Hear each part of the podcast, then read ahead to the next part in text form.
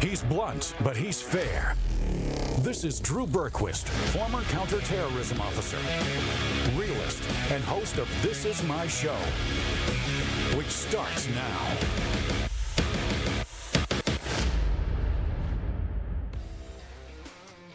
All right, folks. I'm Drew Berquist. This is my show. It's Monday. Hope you had an outstanding weekend. So glad to be spending some time with you yet again today. Got the whole crew here.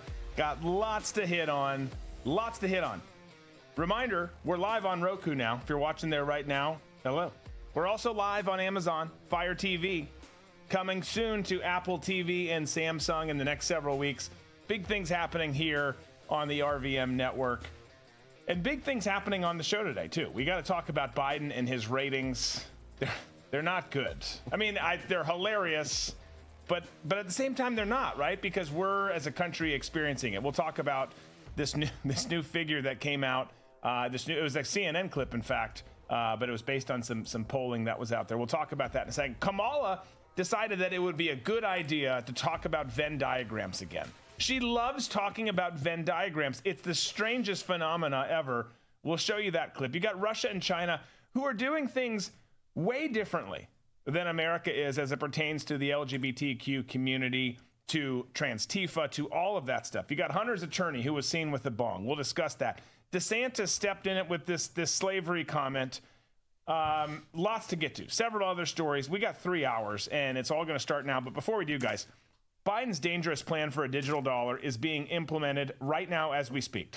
As we speak, it started on July 1st. FedNow began then. There is a phased rollout happening in this country to bring central bank digital currencies to bear.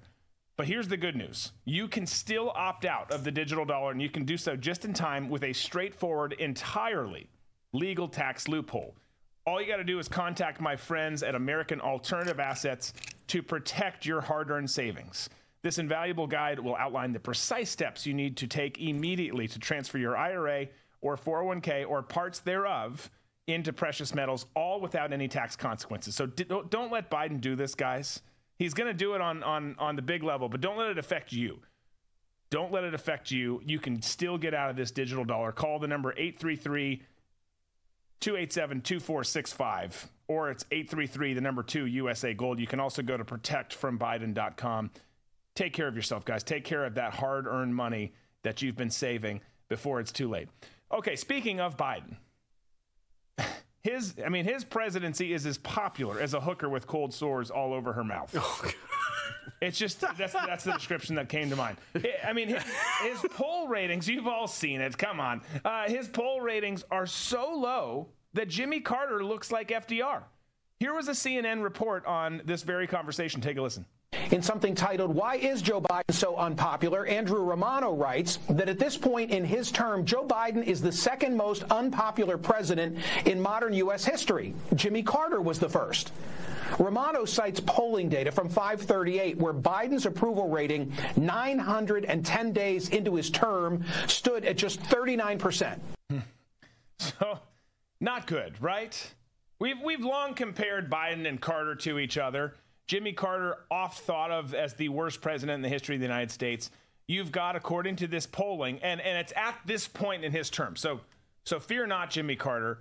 Joe Biden still has a very good chance of becoming the worst. Pre- I think he will become the worst president in the history of the United States based on all the damage that's being done.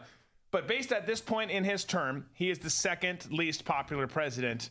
And there really is. You're starting to see this. Again, that was a report on CNN. You're seeing it across leftist networks. You're seeing it across networks like Fox, who's who's getting closer and closer to a leftist network. It's just bought and paid for. But there is a lot of buyer's remorse happening with Joe Biden. And no one no one really does still even with that. No one wants to talk about what a crap job he's done. But he has.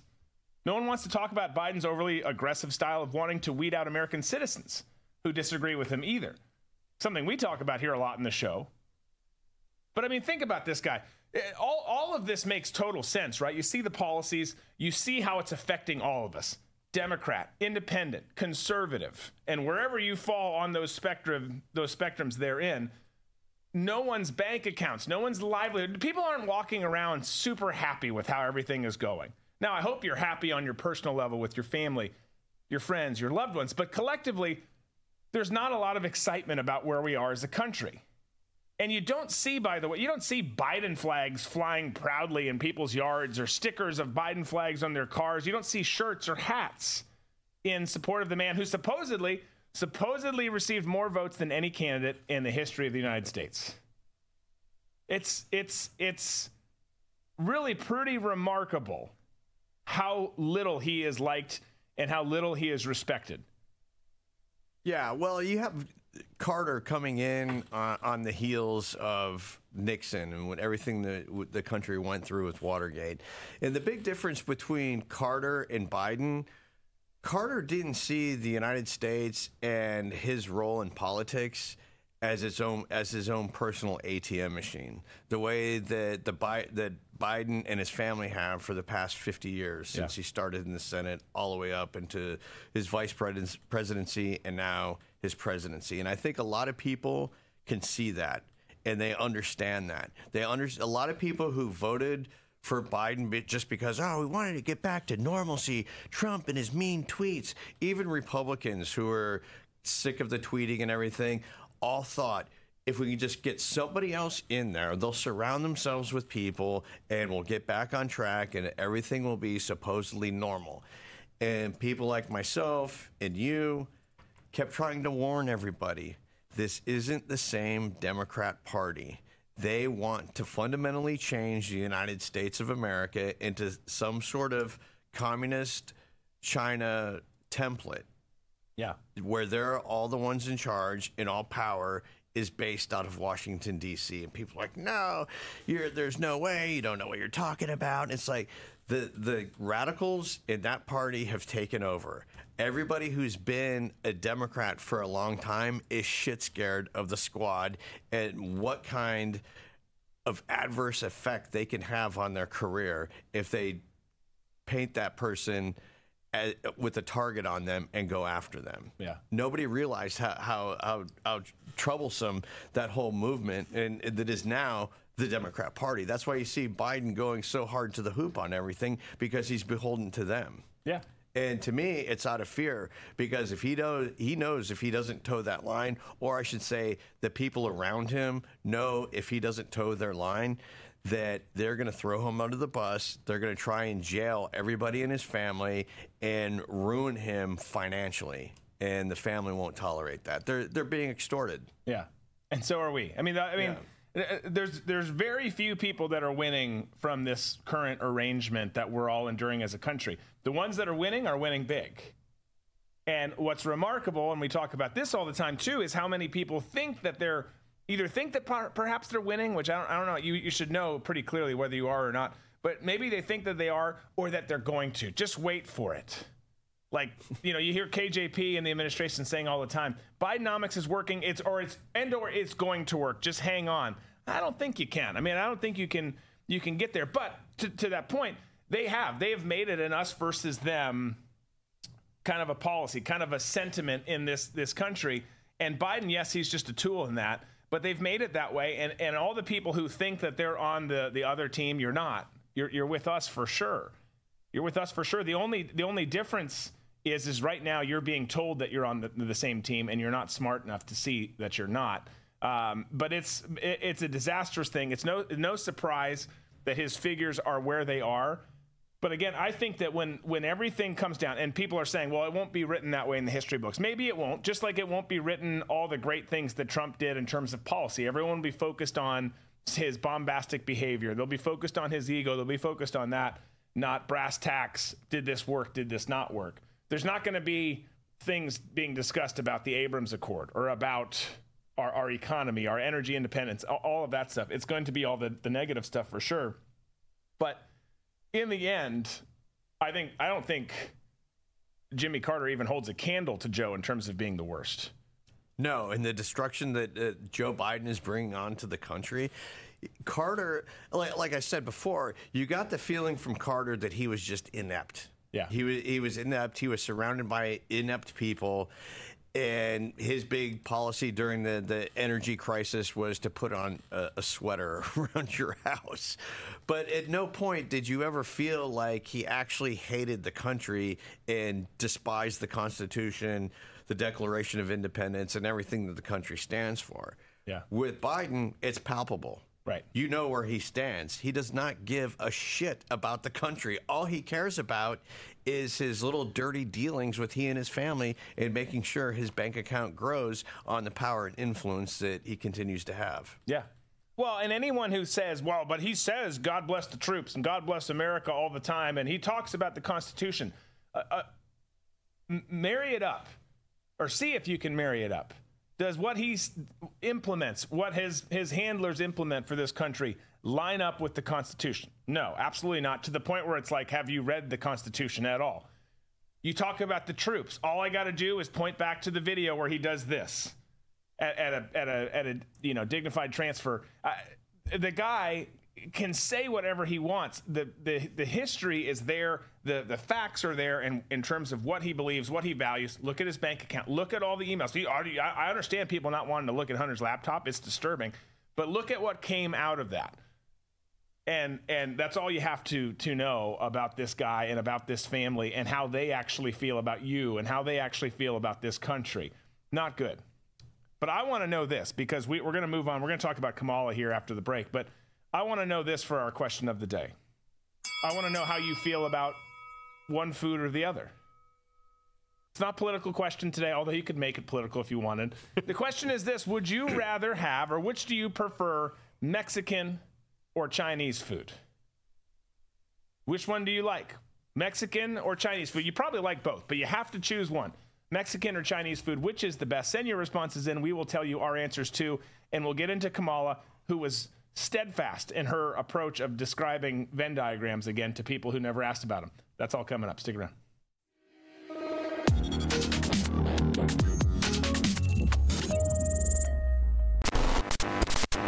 We interrupt today's programming to bring unfortunate news. Biden's dangerous plan for a digital dollar is underway.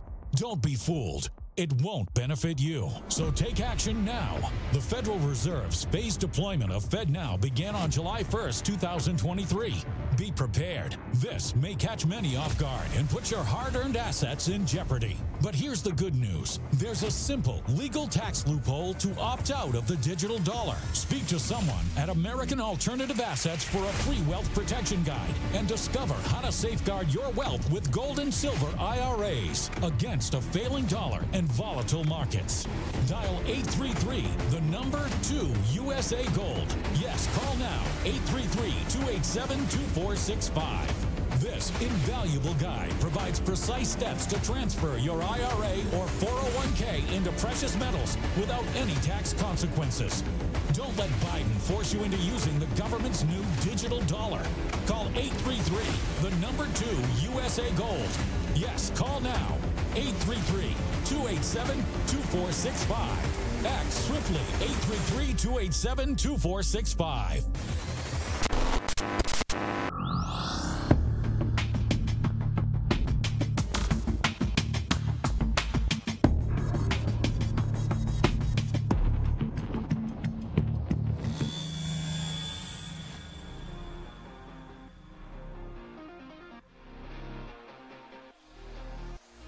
Welcome back, friends.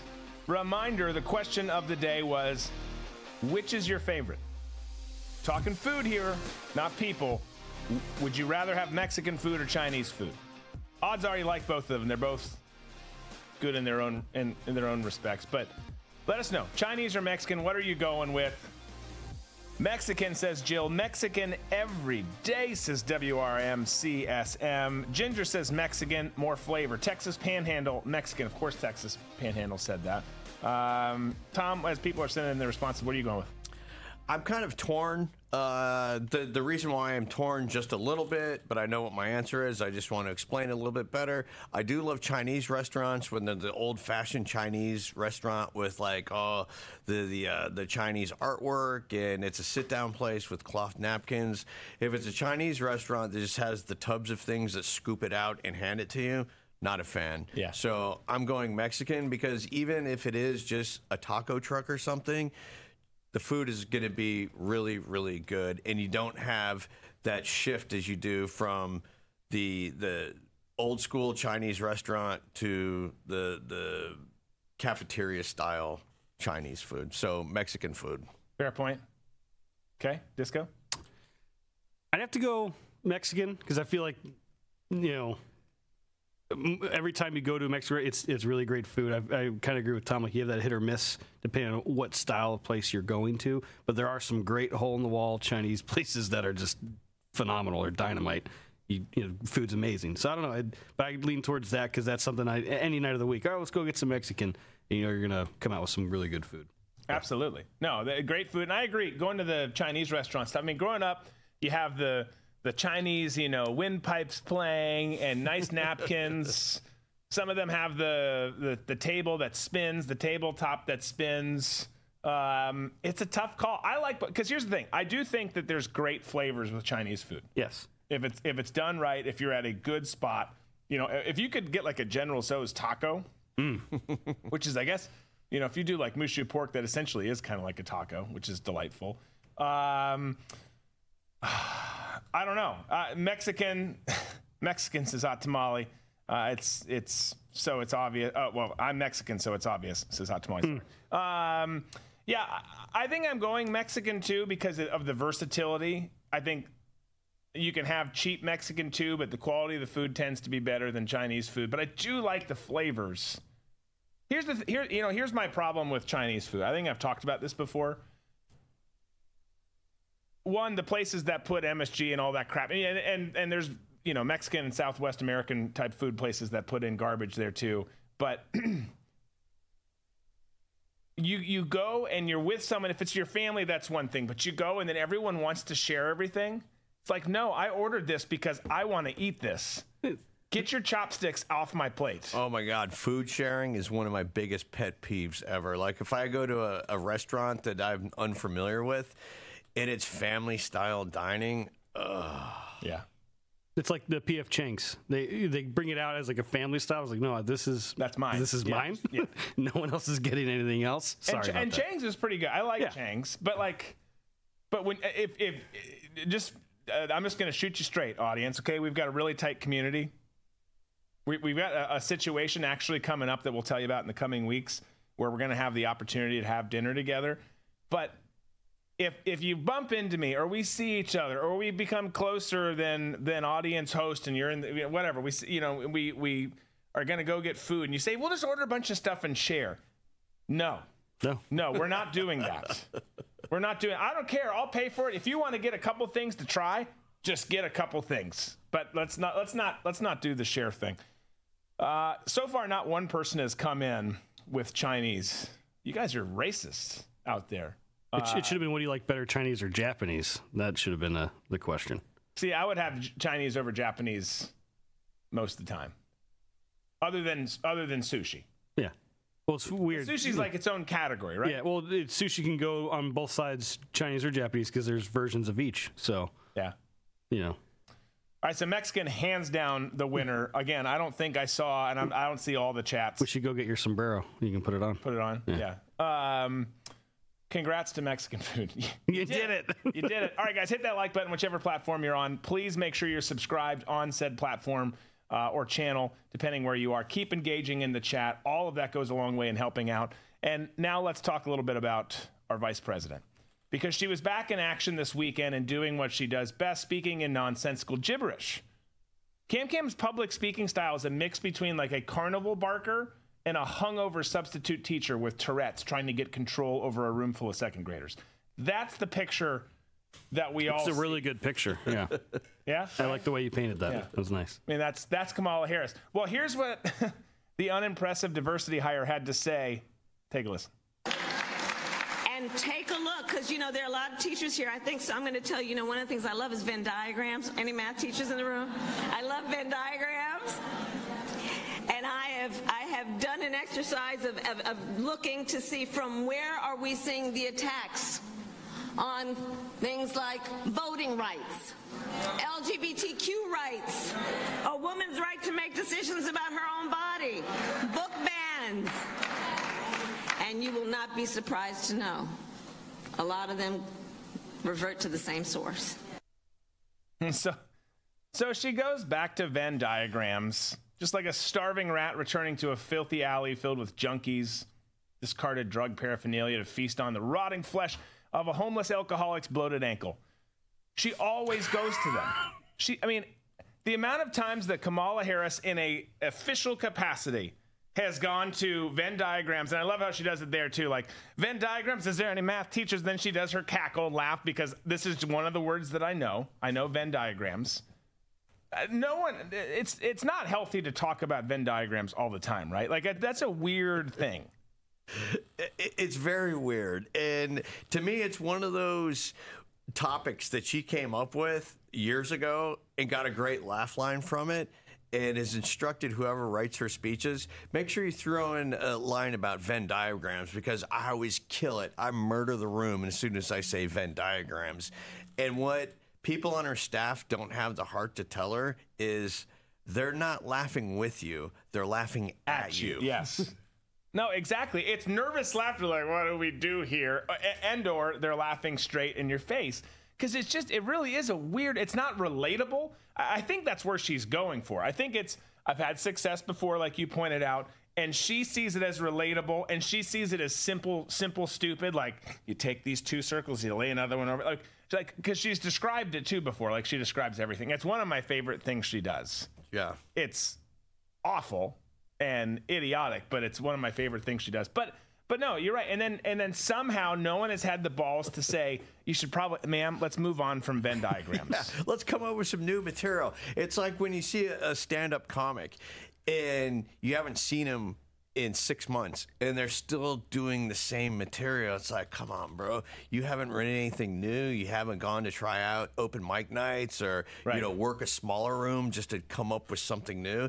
It's just, she's at this point where she does, she comes across as a, a, um, a stand up comic whose time is gone Yeah. and they just they have no bullets left in the chamber when it comes for anything new.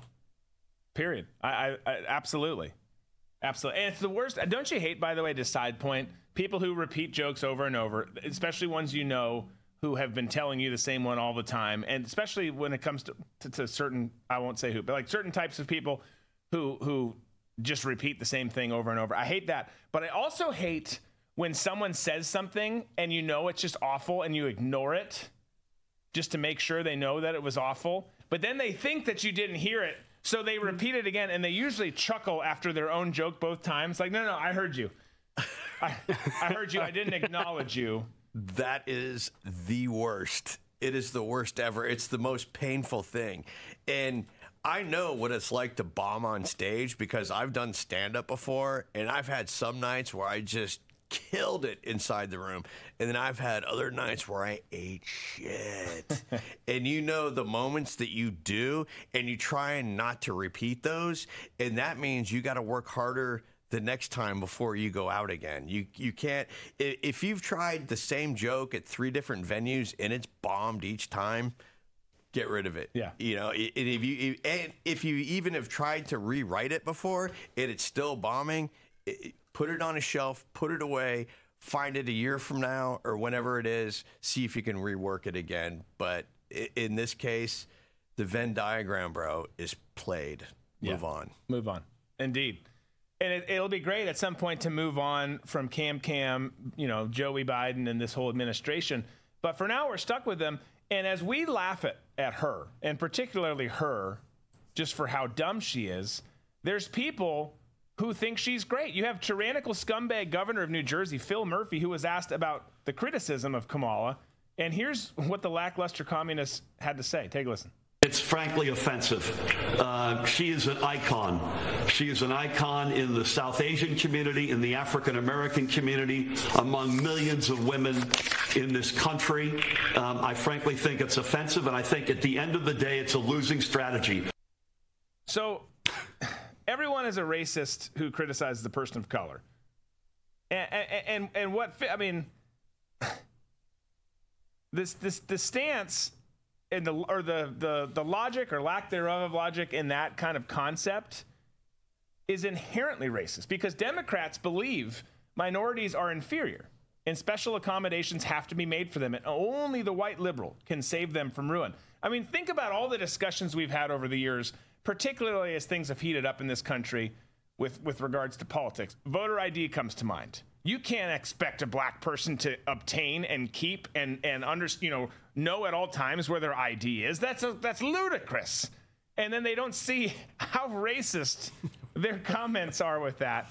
But but him him him going back to you know calling Kamala Harris an icon. If Kamala Harris is an icon, folks, we're definitely done.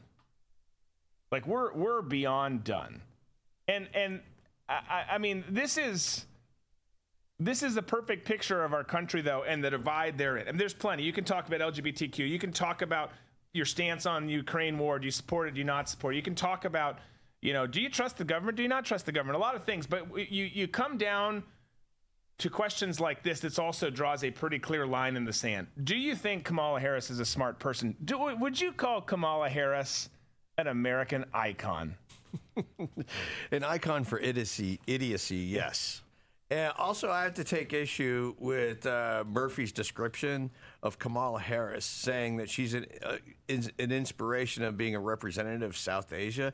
I don't consider India to be South Asia. First of all, I consider it to be Central Asia, if anything. And I know I'm nitpicking here, but if he wants to play identity politics, then I'm willing to go down this road. I feel like Asia is, or um, India is either just India or it's Central Asia. To me, it's more in line with Pakistan, Afghanistan, whatever you consider the stands to be, not South Asia. Because when you start saying South Asia, everybody starts thinking about the Korean uh, Peninsula, Vietnam, Cambodia, Laos.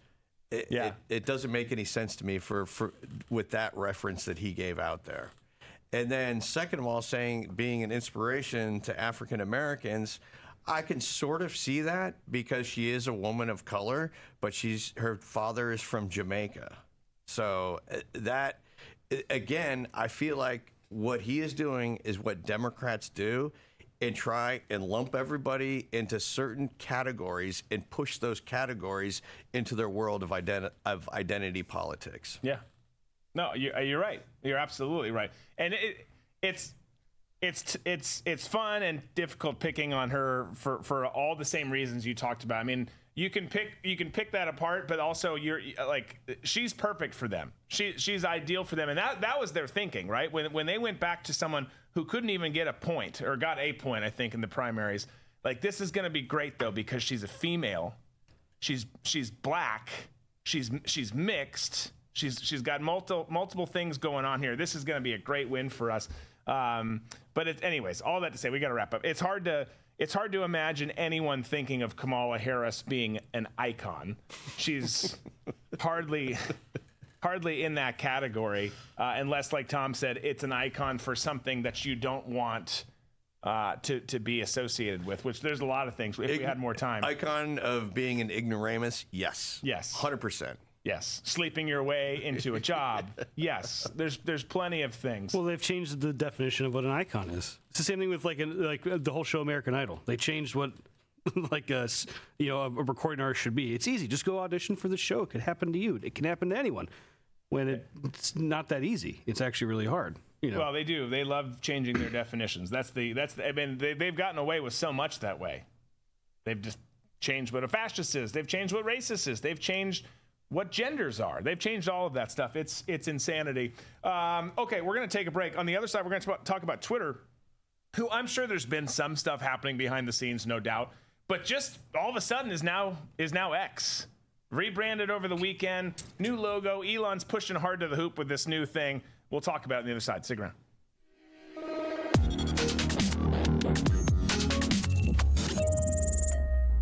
Get more of Drew and This Is My Show with Coin Club exclusively on the RVM network. Coin Club members get a This Is My Show challenge coin, an exclusive Friday morning show for Coin Club members only, automatic entry into show related sweepstakes, and other in studio bonuses. Plus, members get access to all other premium content on the RVM network and no ads on written content on redvoicemedia.com. So join the club and carry your coin with pride. Go to dbcoinclub.com. Military and first responders get 30% off their memberships. Again, that's dbcoinclub.com. Current Drew Crew members need not apply. Military and first responder discounts are available on monthly or annual memberships. All members, regardless of subscription type, are automatically entered into sweepstakes. However, challenge coins are only issued to annual members. Learn more at dbcoinclub.com.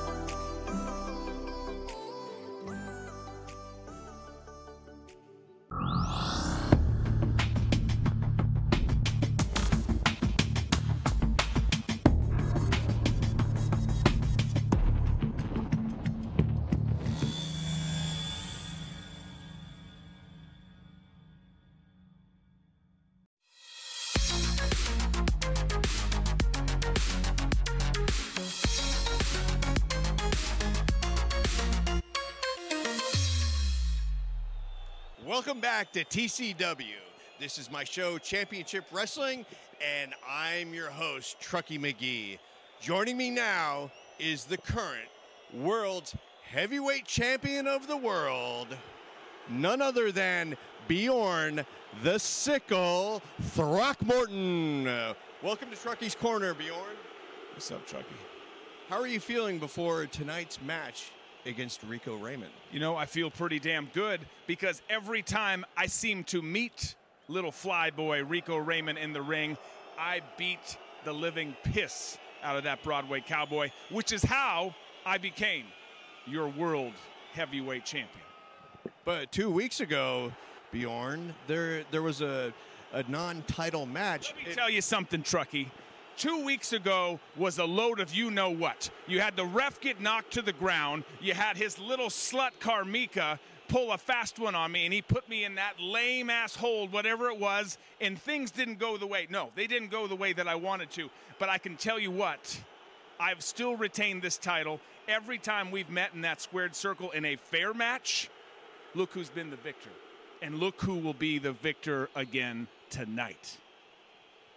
Well, there you go. Some tough talk from the world heavyweight champion. That match coming right up.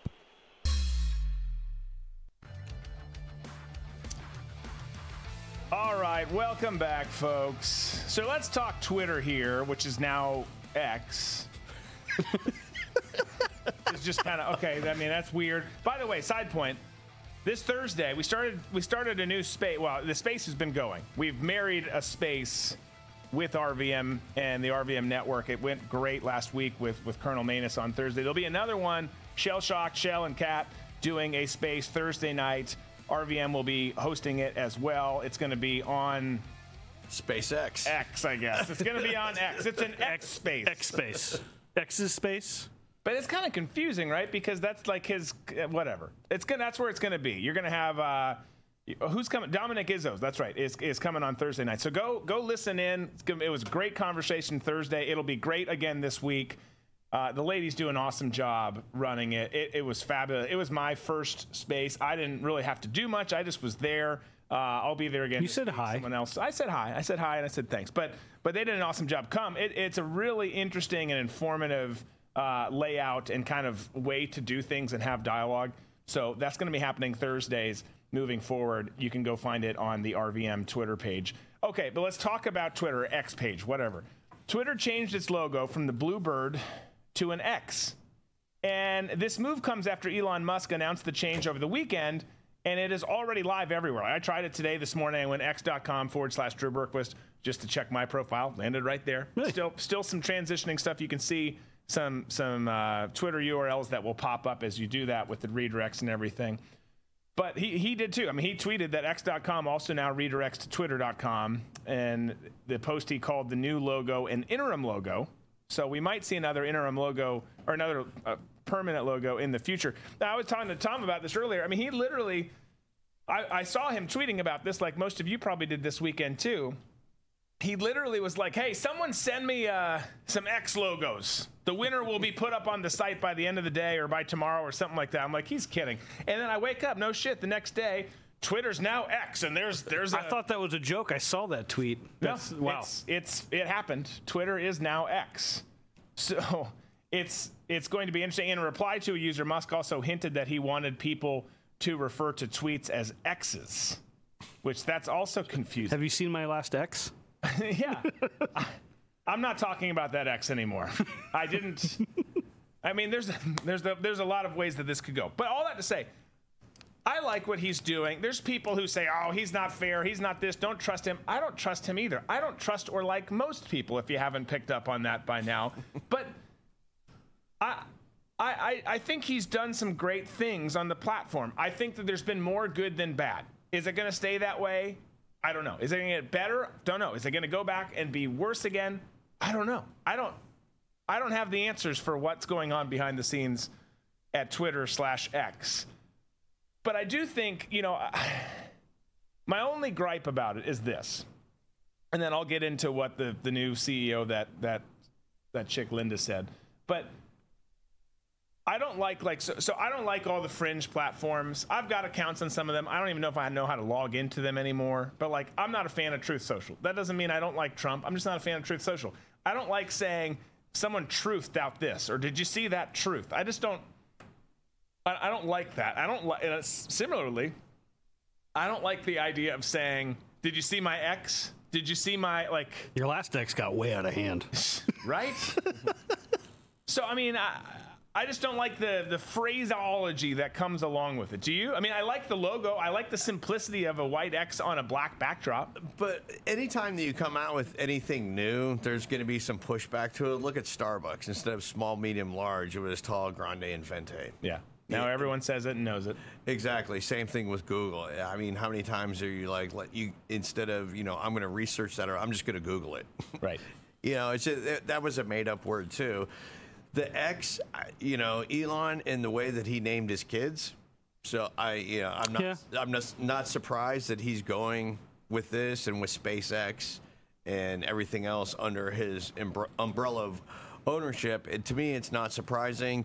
It almost reminds me of when Prince changed his name to a symbol and yeah. everyone's going, "What's going on with this?" And yeah. then, well, I, but then it, he changed his name to the artist formerly known as Prince. Right.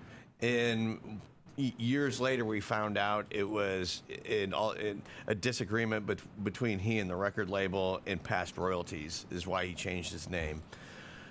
I think for Twitter to be to have a reboot, it also needs a rebranding with uh, under the tutelage and leadership of Jack Dorsey, and then the involvement of the FBI, that a rebranding is in order. Yeah, no, I think it is too. If you can, I mean, and, and again, he's done some some good things. I just don't like the the actual. Did you X this? Did you X that? I, I wish that there was something. People are talking about your ex. Yeah, I, I just don't know. I feel like there could be a better uh, a, a better thing. But again, that's also from someone who is well ahead in, in, for my age into curmudgeon status. Right. You know, I like I'm like a 95 year old in a mid 40s body. Uh, I've seen a lot in this world. I've seen a lot. I've lived a, a, an interesting life. You do have some good grumbles. Yeah, I'm a grumble. Yeah, we've always used the X as a negative designation in our society. Even even like with ex-husband, ex-wife, even though it's EX, it's still that sound that it makes. Yeah. We have X-rated movies. It, it, I guess the only thing that really isn't a negative is an X-ray. Well, it could be. yeah. Or X Men. Like the comic, be, yeah. yeah. X marks the spot for like treasure. Yeah. Is he telling us there's treasure somewhere? Somewhere. Hoping so. We need treasure. we all need some treasure. Anyways, getting back to it, you had the company CEO, Linda Yaccarino, who tweeted that while Twitter changed the way people uh, conversed with each other, X will go further and will have features, quote, centered in audio, video, messaging, payment, and banking, and make it a global marketplace for ideas, goods, services, and opportunities. So if you don't trust Elon, I get it. If you do trust Elon based on some of the things he's done, I also get it. He, it, it, it's, it's all up for debate, right? But if you trust Linda Yaccarino, who ran NBC Universal, I've got some concerns with you because she she she should not be someone who's like she's going to be great. Like no, she's not going to be great. It was a horrible hire. I don't get why he made the hire. I get hiring somebody, just not Linda Yaccarino, because I don't, I don't trust her. And when she says that communication um, will involve banking or the site's going to involve banking, red flags go up there. when when she says it's going to be a global marketplace, a favorite term of the World Economic Forum. Some flags pop up there too. She's also embraced ESG scores, which it was my biggest flag when when Elon named her CEO of the company. Yeah. Yeah. No, she, I mean, I get why people are frustrated with Elon uh, in some respects. I get why they're con- uh, definitely get why they're concerned with her, but I also get why some of this is happening. What the, the what the, the rub of this is this: where is it actually going to go from here? Was the rebrand necessary? Probably. Was it a good rebrand? TBD. Can we trust Linda Yaccarino? No. Can we can we hope that Elon steps in and doesn't let it go too far back the opposite direction? I, we hope. We hope. I mean, you, you had Brian Krassenstein. Was it Brian? Or Ed. Ed. No, it was Ed. Yeah. Sorry, I hate both of them. But but Ed actually put out something he X'd out. Is that the right way to say it? This sounds so bad. He X'd out. Yeah. We're praying for him. Rebrand. He said, "It's here. Welcome to X. Twitter is now officially X. The logo has been changed. There'll be lots of people outraged over this for absolutely no reason. Nothing changes. You can still use the app just the way you could before. Everything operates identical to how it did before. The only difference is that if you call X Twitter, you will now be wrong." Get over it. Being outraged over this is just as bad as being outraged over the Barbie movie. It's fake outrage aimed at a person or people you don't like. So I, I think his logic is actually pretty reasonable on this one. I'm not stepping into the Barbie waters. You guys duke it out on social media all you want over It's that. because you really liked it, didn't you? I haven't seen it, but I will. I've got three three girls. Like it's going to happen, and I'll make my judgment at that time. But but this is, I mean, at the end of the day, we don't know where it's going. We can't, we don't have a, a, crystal ball here to say this is what X is going to look like five years from now. Here's what society is going to look like five years from now. Newsflash on that one. It's probably not going to be great, but but we don't know. At the end of the day, this is literally a color change and a brand change at this point, and nothing has functionally changed in terms of how you log in, how you use it. So everyone flipping out over that, like I think that that's fake outrage. And I, I, I tell you what, more than anything, if there's something that I, we should always be observing ourselves, trying to improve ourselves, trying to have a better understanding of ourselves and other people, eh, you know, as as we grow and develop, um, which doesn't happen for everyone. But uh, the the thing that I've realized the most lately, and I get it, we talk about some outrageous things, some bombastic stories, some crazy stories, some scary stuff that's happening in our world. But the people who just get outraged over everything and bitch over everything just for the sake of bitching and just for the sake of being outraged because it's like a sport to them online. It's of course it's mostly online. I'm just over it. I'm just over it. So when someone says, "Let's not just get outraged for the sake of outrage," I don't care how you vote. Like, yeah, I agree with that. I agree with that. and there's a lot of stuff that we watch and see that you probably see on Twitter too, or, or any of the socials out there oh, maybe we should put this on the show because everyone's talking about it. It's like, no, I, there's nothing there. Like people are just bitching for the sake of bitching on that story. It's not actually a story. So, anyways, that's. I got a question for you. Yeah. Talking about the speaking of the Barbie movie, if you're a single male, would it be odd if you went to the Barbie movie by yourself? I don't think it's a great look. Especially since it's been really crowded from what I can gather. You know, Barbie and Oppenheimer are both doing really well. See, seats are pretty full, so you got a bunch of families. Yeah, are you going to a matinee? Children, and then and then there's the lone male. I, I, I love going to movies by myself. I think it's freaking amazing. I like doing a lot of that stuff. I love my family, but going to dinner by myself, going to movies by myself, that's that to me is a blast.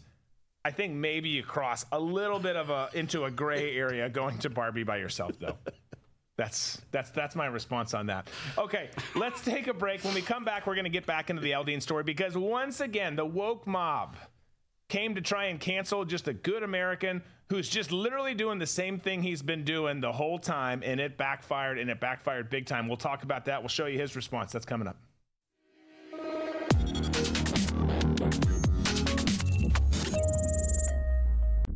Attention Americans, breaking news. Biden's dangerous plan for a digital dollar is underway. Don't be fooled. It won't benefit you. Take action now. The Federal Reserve phased deployment of FedNow began on July 1st, 2023. Be prepared. This may catch many off guard. Your hard earned assets are in jeopardy. But there's a simple legal tax loophole to opt out of the digital dollar. Reach out to American Alternative Assets for a free wealth protection guide and discover how to safeguard your wealth with gold and silver IRAs against a failing dollar and volatile markets. Visit protectfrombiden.com. This invaluable guide provides precise steps to transfer your IRA or 401k into precious metals without any tax consequences. Be smart. Don't let Biden force you into using the government's new digital dollar. Visit protectfrombiden.com to get your free guide and get started. Again, that's protectfrombiden.com.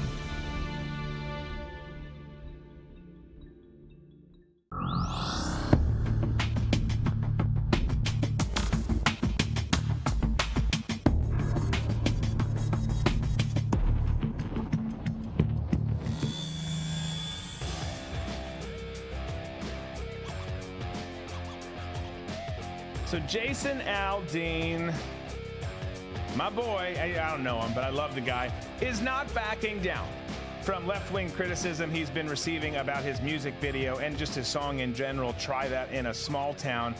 He got back on the road, and this clip was in Cincinnati where he was on tour. And again, I've told you before, I encourage you to see him. He puts on a hell of a show. It's awesome. Uh, but here's what he had to say. He, he leaned into this before playing that song. Listen to what Aldean had to say. I love our country. I want to see it restored to what it once was before all this bullshit started happening to us.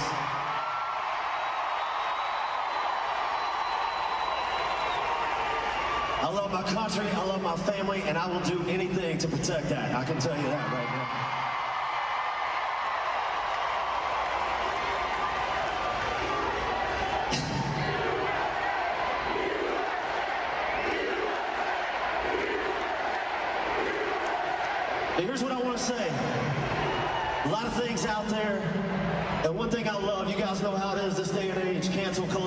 Is a thing. That's something that if people don't like what you say, they try and make sure that they can cancel you, which means try and ruin your life, ruin everything.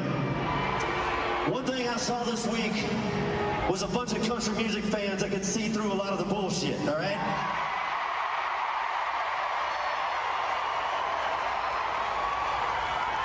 I saw country music fans rally like I've never seen before, and it was pretty badass to watch, I gotta say. Thank you guys so much.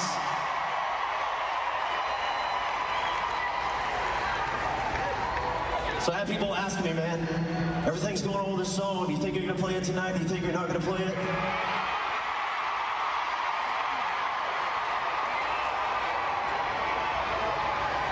And I said, you know, people that come to my shows, you guys know what I'm about. You know that, you know what I stand for. I've never shied away from that at all.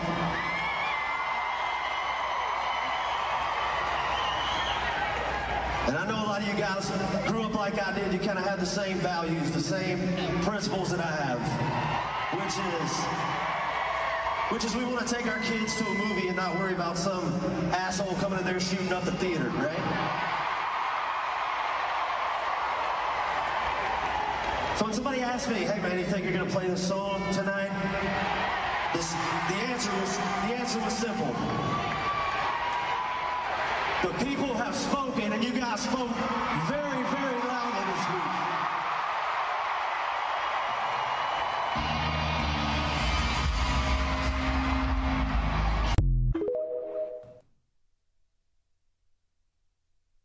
See, now I just want to play the whole damn song. It's a great We'll get flagged on YouTube though. And as as Barb said, I mean, what's funny about this is is I don't know, it's two three months ago, give or take. Jason released. I mean, everyone releases songs all the time now. They're always trying to to, to stay out there, and he always has. It's not that he's changed anything. But a couple months ago, he released two singles. He released this one, "Try That in a Small Town," and "Tough Crowd," both awesome songs. No backlash. Granted, the, the, the music video hadn't been filmed yet, which is where this kind of started. But this song, and I mean, because they everyone who's who's ripping on the, the video is also talking about how the lyrics are racist, which they're again not. But this song has been out for a while. But what's so amazing about this, and I love this, is one that Jason came out of this a okay because I love the dude. and love his music, and he is one of the top country stars in America, hands down. But it shows too that conservative Americans are sick and tired of being pushed around, being turned into the enemies of America. The, the, the real enemies of freedom in this country are Antifa, Trans Tifa, Black Lives Matter, Big Pharma, RINOs, people who say they elect were elected and are representing you, Big Tech, Permanent Washington, the World Economic Forum, BlackRock, to name a few. Those are the enemies. Those are all individuals, groups, organizations committed to ushering in a form of global communism, the likes the world has never seen. Most of us just want to live a life that we choose, not some life chosen by big government. So they've done this. and in response, what happened? In response, it went to number one on the charts, which again, it was probably going to anyways because he's Jason Aldean. But also, people, it, it accelerated even faster, went right to the top in terms of the video, the song. We saw this with Goya, but they tried to cancel Goya. What happened? Goya sold a shit ton of beans. Things went a okay for them. They, they try and do this. CMT pulls his music video off CMT. So Jason pulls the rest of his stuff off. What happens then? Luke Bryan, maybe you heard of him. Another big deal. Decides I'm pulling all my videos off in show of support because y'all bitches are crazy and I'm standing with my boy. Other artists spoke out. Jake Owen, I saw Jake Owen, who I wouldn't have thought would have done this. I love Jake Owen. He's got great stuff. Got into it, not a Twitter spat, but slammed some dude who was like, bro, shut up. What you just said is totally wrong. Backed Aldean, and and called this guy a you know keyboard warrior or whatever he called him. But you've got people doing that. So in the end, first of all, it's laughable. I know we talked about this at the end of last week too, but it's laughable that they thought this would work in country music. The cancel culture would work in country music. There's been some some people who have cre- you know crept into country music because some of the the record labels, some of the associations that are there are more woke than the artists themselves. So you get people in there. It's like you're not even country, and then. They, Sorry. And well, then they speak out. It's like, again, shut up. You're not even country. You just just shut up and be happy that you're here. But real country music, country music, NASCAR fans, people like those are the you're not going to to break their back and make them cave to big government and these woke ideologies and principles.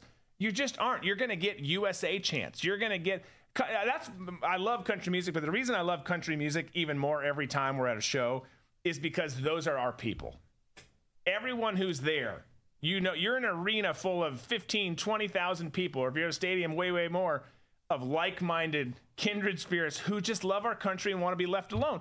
And it's freaking awesome. And it worked. We pushed back and made a mockery of, of CMT and all the woke people coming after Jason. We pushed back against Goya, going way back. Target, Bud Light, how are things going for them? Not so good. I just love seeing this. I think it's turned out to be great and it's giving me if there's one thing that's giving me hope in, in our country these days it's it's now the responses to this stuff because people are are paying attention and saying yeah no no no more no more never going to target again never doing this again cmt you pulled the music videos never do i don't know how many people watched you know like the top 20 countdown on cmt anymore these days that was kind of like a thing that people did yeah. back in the 80s on mtv yeah. not not so much now but not doing it anymore like they keep losing. They keep thinking, "Oh, we got them," and then they get their asses handed to them. It's beautiful. What were you gonna say? Uh, I was going to bring up Garth Brooks and his fall from grace as far as being a woke ideologue.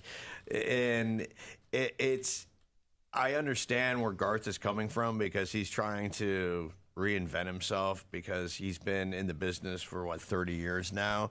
And he's just, he's gotten to that point where he's made the money that you know it is done him well. He's had a long career and he's trying to maintain some some sort of relevancy. Yeah. But by trying to buy into the woke mob, he's going in the a- opposite direction of Jason Aldean. Jason Aldean's song totally fine. The only thing that they tried that the mob came after was a location was a location that a production team who was producing his video was going through a book and is like, you know what? Let's have him out here and, and we'll film these sequences there because it's been used in a ton of films, including Hallmark Christmas movies. Yeah. And that's how they decided on that. has nothing to do with the, mokes, with the what the wokesters are saying and going after him. And even if there was, uh, to me, this is all a free speech issue and how much the left likes to f- censor free speech. And not only do they, they like to censor it, but they also want individuals to self censor. Yeah. And we hear the quote all the time the First Amendment isn't to protect the speech you like, it's to protect the speech you don't like. And I just want to make sure that everybody knows who that quote is attributed to, and it's Larry Flynt.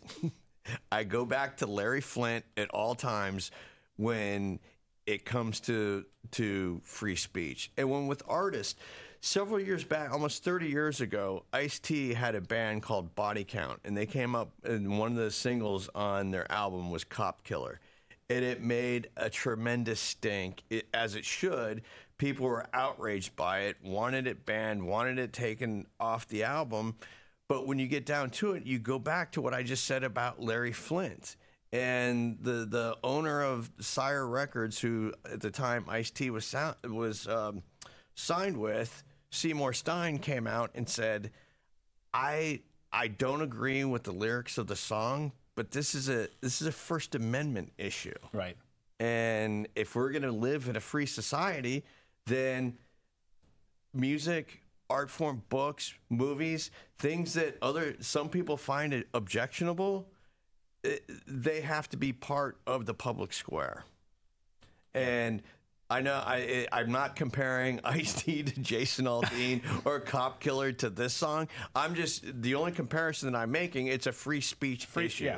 and it's not like you said. It's not even the lyrics. It's not even the subject matter of what he was singing about. Because what he sings about and what he talked about is wanting the country to be united the way that it was, and the ability as an individual to be able to protect your family however you see fit. Yeah. No, period. And uh, absolutely. And, and again, as I keep saying, it's it's like all of his other songs, and it's a sentiment that's shared across country music in general. That's just that's just what it that's what it is. And real, you've got something, but real quick to Garth. Garth is a total lib. And, and you look at how he's done it versus because he had a great run, right? He was legendary for a while. Always has been more liberal, but has been legendary. Never waded much into that. Like, just shut your mouth. like, sh- shut your damn. He's he's literally a gazillionaire and crying on social media. that, First of all, he defended Bud Light and Dylan Mulvaney. Then, as, as if that's a good idea in the country music realm, like uh, know your audience, bro. Your audience is not for the war in Ukraine. Your audience is not going to buy Bud Light anymore. But he, he's asking for people to send hundreds of millions of dollars to Ukraine. It's like, you've got it. How about you send it? Yeah. How about you and Trisha make some kids and send them to fight too? You got it all, bro. Just handle it.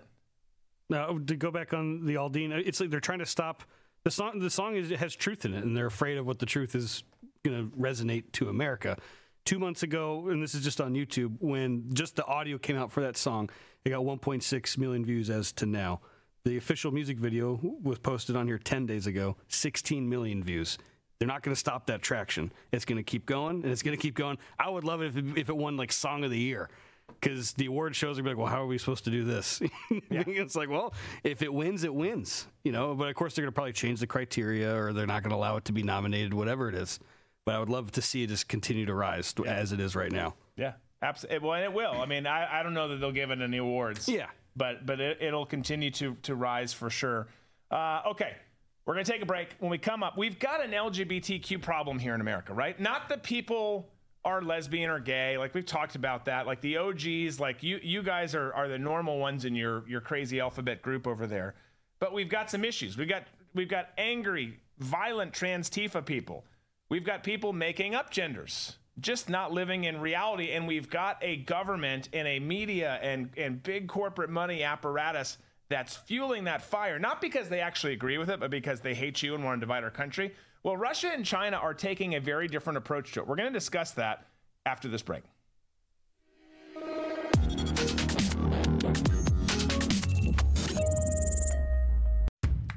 It's a crazy world out there, and we're facing more uncertainty than our country has faced in a long time, if ever. And the most important advice that we can give you and your loved ones is be prepared. Most people don't realize they need something until it's too late, whether it's a natural disaster, a sustained power outage, political upheaval, or God forbid, war. You need to be prepared. Don't put yourself in that situation. Have food and water on hand to provide for you and your loved ones during the worst of times, and then pray you never need it. Thankfully, we have just the solution for you. Heaven's Harvest has everything you need to prepare for the unexpected. You get prepared, and you support a pro America Christian company that shares your values at the same time. Everyone wins. And the best news is you also get discounts on emergency survival foods, heirloom vegetable seed kits, water filtration and storage kits, and loads of other survival resources, such as guides on how to grow and preserve your foods. So get ahead, be prepared, and survive with a company that shares your values. And we have you covered with great discounts. Go to heavensharvest.com and use promo code RVM to save 10%. Again, that's heavensharvest.com and use promo code RVM to save 10% on your order.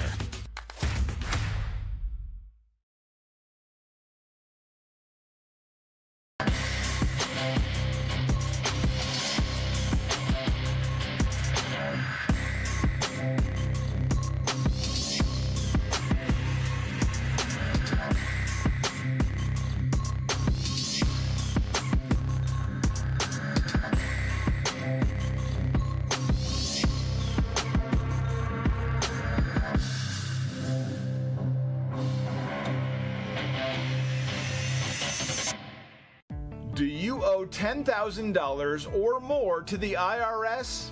Have you been threatened with levies or have unfiled returns? The IRS is hiring 87,000 agents to boost IRS collections, and they have the power to seize assets, freeze bank accounts, and they can even take your home.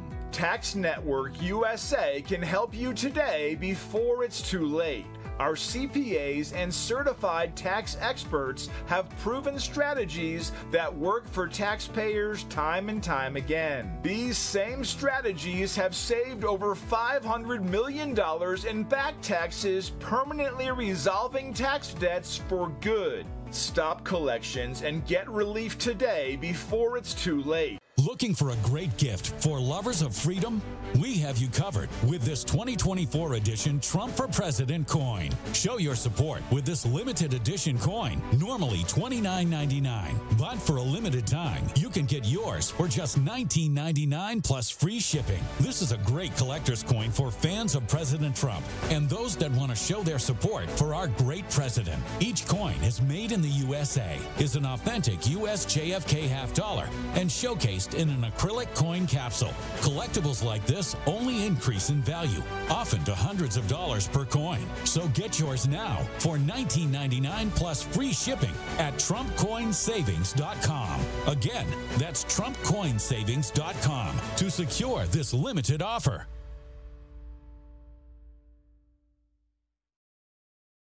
Get more of Drew, and this is my show with Coin Club exclusively on the RVM network. Coin Club members get a This Is My Show challenge coin, an exclusive Friday morning show for Coin Club members only, automatic entry into show related sweepstakes, and other in studio bonuses. Plus, members get access to all other premium content on the RVM network and no ads on written content on redvoicemedia.com. So join the club and carry your coin with pride. Go to dbcoinclub.com.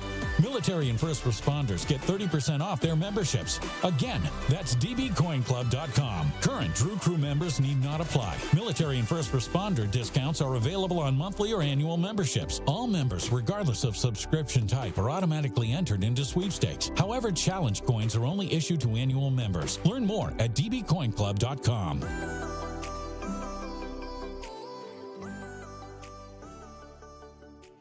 We love the internet, but the internet is tracking everything you do. Take control of your online privacy with IP Vanish. People with malicious intent are everywhere, watching you. Criminals can hack your Wi Fi, while broadband providers and advertisers monitor your data. With IP Vanish on your device, your internet activity is encrypted. No one can see what you're doing.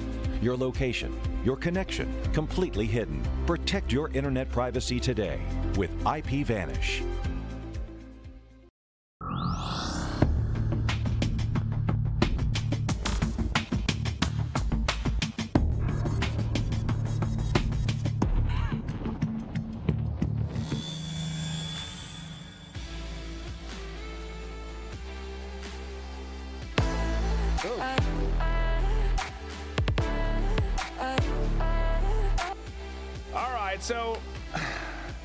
Communism always leads to the jailing of LGBTQ people first.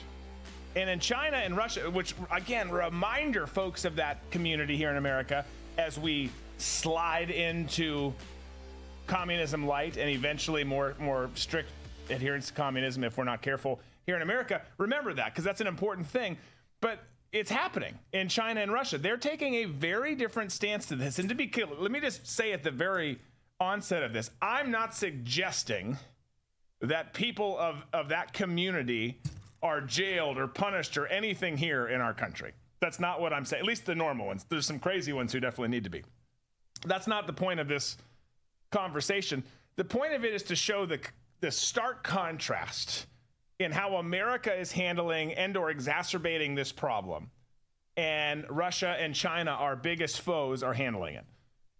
There's been all sorts of legislation put into place by both Putin and Xi in their respective countries. Putin did it again this week, signed a law banning all sexual reassignment surgeries in Russia. And here's the play the more fractured Western countries become with gender issues, the more Russia and China are going to push against those issues in their own countries. It serves a purpose. One, China, one, China and Russia hold tighter grips on their citizens, which they've already got a pretty good grip on in the first place. But two, while that happens, activists in Western countries push their agenda further and point to China and Russia as oppressors. The harder activists push in Western countries, the more fractured every Western country becomes. And the byproduct is weak countries. So you've you've got this stuff happening, and and China and Russia with this are accelerating the demise of Western culture without firing a single shot, launching a single missile. They don't have to. Why? Because as we talk about with this issue and so many other issues right here in this country, America's destroying itself. All in the name of progress through forced compliance and indoctrination. So these guys are taking a very different approach and just fanning the flames of the fire here in America.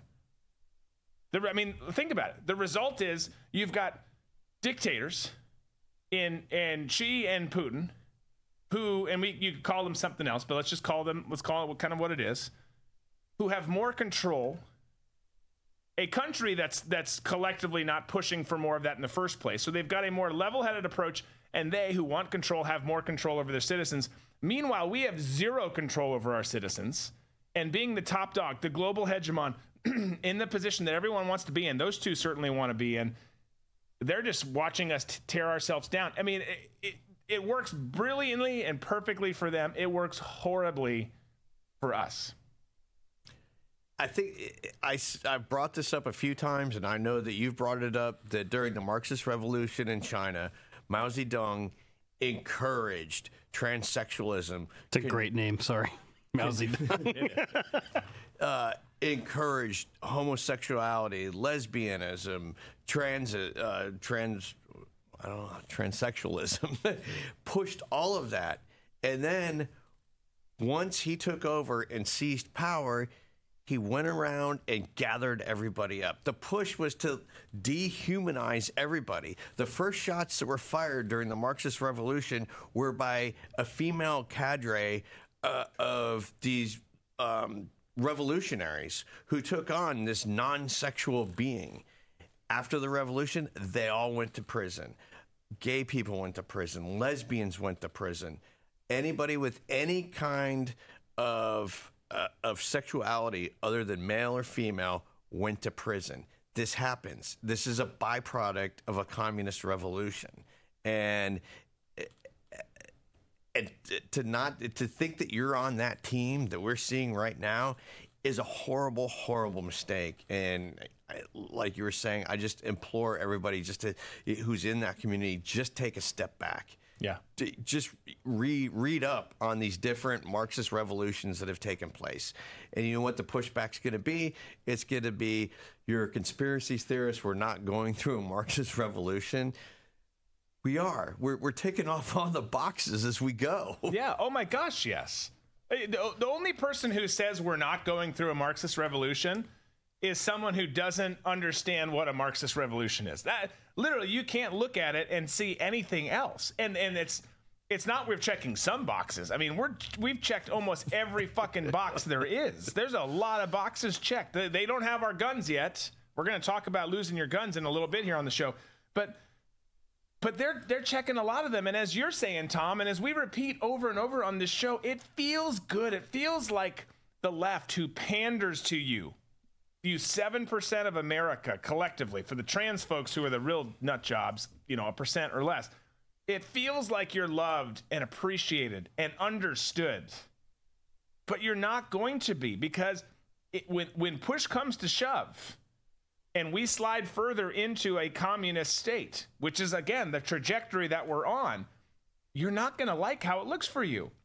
You cannot have individualism in a communist society. Yeah, so how is that going to work? That those two can't coexist. If if you can't have individual style or individualism in any respect, you you can't exist in that kind of country, which is part of the reason you've got all of these these communist dictators over over the course of time who have gone right after them right away. And and there's people. I mean, this this is what is coming. I, I know I've referenced it twice now, but I just feel like we've got to keep going back to supervillain Klaus Schwab, who said by 2030 he doesn't want the world to have individual styles. He wants everyone to be in a uniform. And they're going to couch, couch that with climate change. Look, the textile industry pollutes so much. We have all these machines running 24 hours a day, producing all this fabric and all this clothing. It's incumbent on us to reduce that sort of production in order to save the environment. That's how this whole uniform for everybody is going to come about, just like tr- the transportation sector in the food sector of our society. Yeah. No, absolutely. By the way, Dragonheart says Tom's wearing Disco's favorite shirt. It is true. Yes, It yes. helps us know where we are. You know, if you don't have a map, how, how, do, how do you know? Tom, stand up, please. right over here, Mako Gachobi being here. well, my whole thing with this is that this is going to give people on the left ammunition to look at people like us and say, "Oh, you're just a communist because you don't like the gays or the trans or all that stuff." And like, well, no, we agree with them, but we're not. We don't side with Russia and China. They're just making a smart move here. They're they're they're, making a move that is making an idea for saying, "Hey, we don't want this in our community," and that they're going to use that against us uh, over here in America. I 100% feel like that's going to happen. Yeah. Yeah. Well, it's, I, I'm telling you, folks, I, I, F News says every effing box there is. Uh, that's a lot for the cuss jar. yeah. Well, we're doing it different this month. So, you know, Coin Club members are just going to get the cash that's in here, which is 300 something bucks. So sign up for Coin Club if you haven't This already. week, right? Uh, yeah, this Friday. This Friday. Friday, someone's getting some cash. Um, don't know why I said it that way. Whatever. Weird. Um, anyways, it's interesting. Again, I'm not advocating that we go and wrangle up people who are a member of the LGBT community. Please don't take that as No, a yeah, message here. I think that there are a lot of people in that community that I think are absolute whack jobs and maybe need some significant mental health resources poured their way. But I just want everyone to be everyone. Just do your thing. Don't tell us how to do our things or who to do it to or who to do it with. And and we can be okay, keep the children out of it. We can make this work. But you you feel like you've got all this freedom. You you're a dog off the leash right now, running free through meadows. There's all kind of inner things things to sniff. and there's going to be someone who comes and, and does put that you know whatever around your neck, whatever that tool's called. Uh, what are the, what is that tool? Oh, called? the dog catcher with the Yeah. stick and Yeah. the. Uh, I'm trying to remember now. Anyways, the dog catcher tool, for lack of a better term, that day's going to come. And it's not going to be us. It's not going to be some conservative who you think hates you and doesn't understand the world. It's going to be the people who say they are they're your friends right now. And you're going to be shocked as you're hauled off We'll be long gone by then. Yeah, totally. Catch pole, by the way. Catch pole. catch pole. Okay. There's there's there's even a hog catch pole, but I'd say the generic one. You know is what this just the- is? This is one of those educational moments, Oh yeah. right? Oh yeah. We were talking about it, didn't know the term. We found the term. We used resources. We used the interwide webs to figure out that pole that they use to capture dogs is a catch pole. Some stuff you should know. Some stuff to know. And, and to reiterate, we're all saying this is a cautionary phase that we're going through. If Yes. you support Democrats, all we're saying is don't go so hard to the hoop with them, even though they're promising you so much, and and you're going to have the, the it will go away in an instant if they really get their way. Yeah, absolutely. A hundred percent. And and by the way, side point to add on to that, if I might, cautionary tale for going on all in on anyone. Oh, for sure. I mean, we used to. I think I, we used to be all in on on the conservative Republican Party side. Like, oh, this is our candidate. He's going to be great. Here's all the reasons they told me he's going to be great. How'd that work out for us? yeah. Go Then everything go happened. cautiously into all things, especially if it's a Somali hooker. You just don't know. Yeah. the next thing you know, we get the Patriot Act, Patriot Act, and I get 15, 20 years, best years out of my life. I can never get those back because I found myself doing my duty to go and film documentaries in war torn countries to show, you know, what was going on there when all I was doing in retrospect was, you know, filming propaganda films to keep the war machine going. Going. Hey, I I took I, I can't even tell you the stuff that I did to keep it going. Um, okay, we're gonna take a break. When we come back, we're going to talk about a war that everyone wants to keep going. For why, I have no idea. But we're sending even more money to Ukraine. Probably doesn't surprise you at this point, but it probably does disappoint you like it does us here. We'll talk about it right after the break.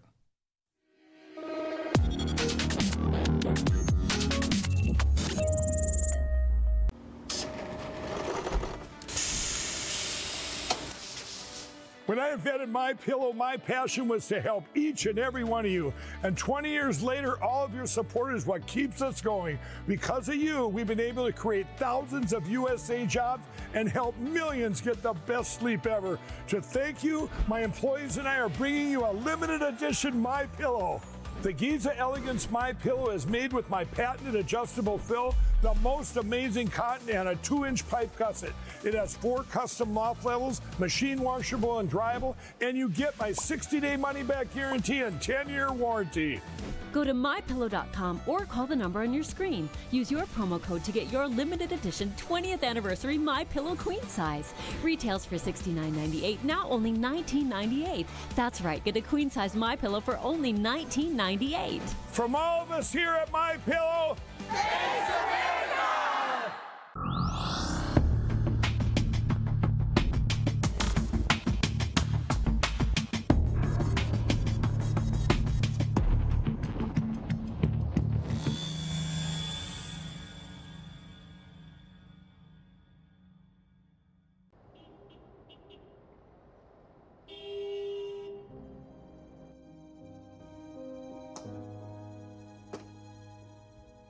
The pearl is in the river. The crow flies at midnight. Titwillow, Titwillow, you magnificent Titwillow.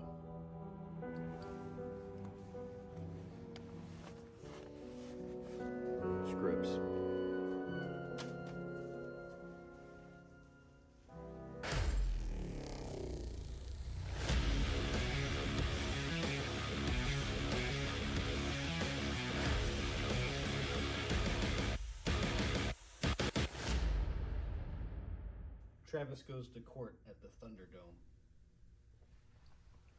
The busboy lactates.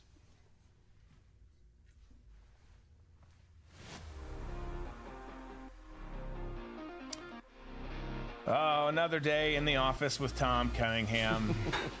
It's never a dull moment. the bus boy lactates, uh, says says our prophet. That was probably one of the most the funner ones that we've recorded because we just laughed for probably a half an hour Yeah. trying to film that one. Yeah, that was that was good for the soul. It was good for the soul. Um, not good for the soul is what's going on overseas, because like a steady dribble of urine that eventually fills up Joe Biden's diaper, the cash being sent to Ukraine keeps increasing. It is astonishing, and yet at the same time not astonishing that we keep sending them more money, more equipment, more aid, all of that. We have sent a total of 41 billion dollars to Ukraine so far, plus the military hardware, and who knows what the cost of that is. I mean, we could figure that out, but but it goes beyond just the 41 billion dollars, and there's way more forecasted, right? And you see this, you see the tweet there, or the X. I got to get my shit right. Get it right. You're wrong. U.S. to give Ukraine 400 uh, million in uh, U.S. dollars in military aid, and then it goes on to say what I just said: 41 mil- billion since the invasion. So, all we're doing is prolonging Ukrainian hostilities with our money and and munitions, equipment, all that stuff. And what we're doing, and I think we, I don't know if it was Coin Club or towards the end of last week, we got into this, but we're essentially the phase that we're at, just in case you weren't paying attention or were sick of talking about it and haven't haven't seen the developments there, which I totally get, by the way, is the war is essentially over. You, Russia has achieved what they wanted to. Now they're still fighting to cap to keep what they captured because we keep fostering and letting this thing grow.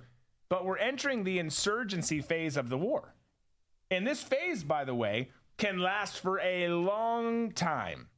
I mean, we're talking upwards of 20 years. Looking at you, Afghanistan. But that's the plan. That's what they want to do, right? That's what the military industrial complex has to do. Keep some sort of fight happening for 10, 15, 20 years while BlackRock enters into nation building. And you've got people like myself and others who have taken part in this stuff unknowingly, to, to at least to the to the to the large extent. But but you you've you've you that's what's happening. That's where we are. Is we're heading into this forever war phase. Okay, the main parts are done. We're just going to keep it going here. Maybe we talk about it a lot. Maybe we don't talk a lot about it. We're going to definitely talk about it enough to keep asking for more money, sending more people, sending more more, more equipment, more all that stuff. But but you've got that, and what they're doing to, to to perpetuate this and keep it going. And you've seen Mike Pence talk about this. You've seen all sorts of others talk about this.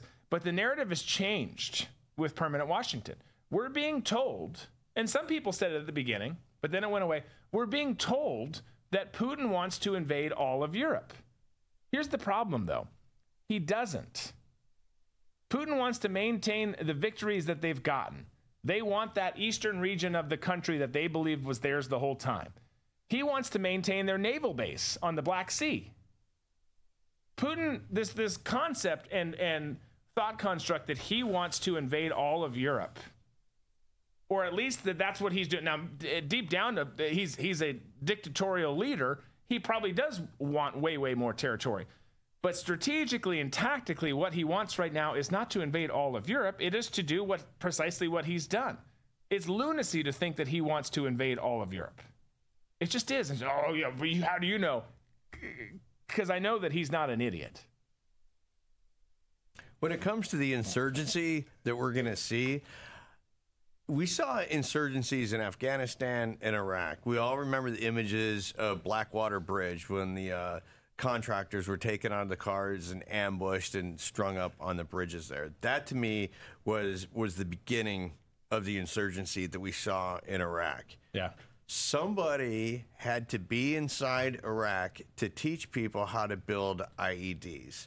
My best guess, and you probably know this better than me, would be some kind of somebody from the Iranian intelligence agency was over there assisting them as they were in Afghanistan. That's my best guess to see who would have the most to benefit from, from this after Saddam Hussein is taken out of power and then it just becomes a quagmire for the U.S. So obviously, Iran is going to be my first guess on who would like to bleed us dry like that. But when it comes down to the insurgency in Ukraine with the Russians, who's going to be on the ground teaching the Ukrainians how to build IEDs. I know. You, sir, in the black shirt. Me? So I just like how serious you're like, yeah.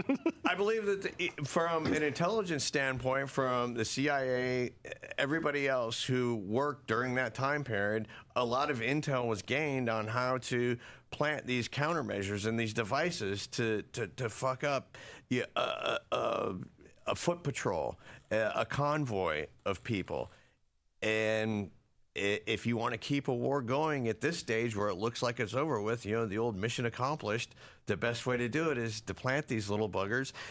We, uh, we were talking to a friend of yours not too long ago who is a very old school. Uh, Mujahideen, Yeah. who would say that's exactly what they would do. They would come in from the caves, plant devices down at, at night, and the Russians would roll in their tanks and blow them up, and they'd ambush them, and they'd go back up in the, you know in the daytime and just chill Yeah. for a while. Yeah. No, absolutely. And look, we're really good at that stuff. And I don't ever want this show to come off either. We'll talk about and pick on the agency and leadership, and, and moreover, the leadership above even the agency, using the agency as a tool. I don't want to ever come off as picking on. I know some of you guys hate them to death, but if I'm being honest with you, and I, you know I'm going to be, you, you don't understand enough about the agency. And, and you can't, that's not a slight on you. You can't. Like, You're not in there, so you you're don't not know. in there. My wife has got to see the inside of the building once, and she saw the first floor. You know, and that's that, like she saw the Starbucks and the and, The mess hall. and, and the, the you know the floor that everyone's logo seen. on the logo on the floor. Yeah, yeah, that's it. but you don't get to see anything. There's a there's a reason for that. So I don't ever want to come off as anti them. But this my point in this is is this is the kind of stuff we excel at. Very good at. We're masters very good at, at making other people hate each other, fight each other, making things prolong themselves. You know, very good at spending money, very good at taking lives, very good at all of that stuff. And and for the most part, I'm really damn proud of the stuff we did. And I'm proud of the people who are still doing it across the planet, wherever they are. As a government, as an administration, and as a leadership apparatus, we are being failed left and right as as citizens. But all that to say, when it comes to this in perpetuating a war, do you know who could do a great job of it? My people. Like I mean, we, I, I mean, I can, I. I- I don't want to get into World War III. Otherwise, I'd be like, sign me up. This sounds fun. Like, let's go, let's go kill some shit, blow some shit up, make make people hate each other, and and not have it all come back to us. But this is again, this is different. The stakes of this one are so much different because it's Russia, and with Russia comes Russia's buddy China, and with that comes nothing good. So, all that to say, um, that's what's going on. We're sending more money. People are talking about don't we get a say in this? No we don't. Because again here, here's how they do this. For all the all the commentary that was going on in the chat about we didn't get a say in this. We didn't get a vote on this. It's our money. It's our government. Those things are true however the way that certain funds are appropriated especially when they're for clandestine operations the visibility as you might imagine gets pretty murky on how things are done uh, and, and and by the way all the aid money we're talking about for overseas we're not even referencing the clandestine money. You're talking about big, big, big ticket item Pentagon expenditures that everyone sees and knows more about. That doesn't cover even the half of what's really going on because that's not how we do things. Hey, look over here. You guys go, do your shit. Boom. Here's a bunch of money. how much you want? I'll give you more than that. Like that's how it goes. I'm telling you, I, I was given a, a multi hour window to spend, spend a million dollars once.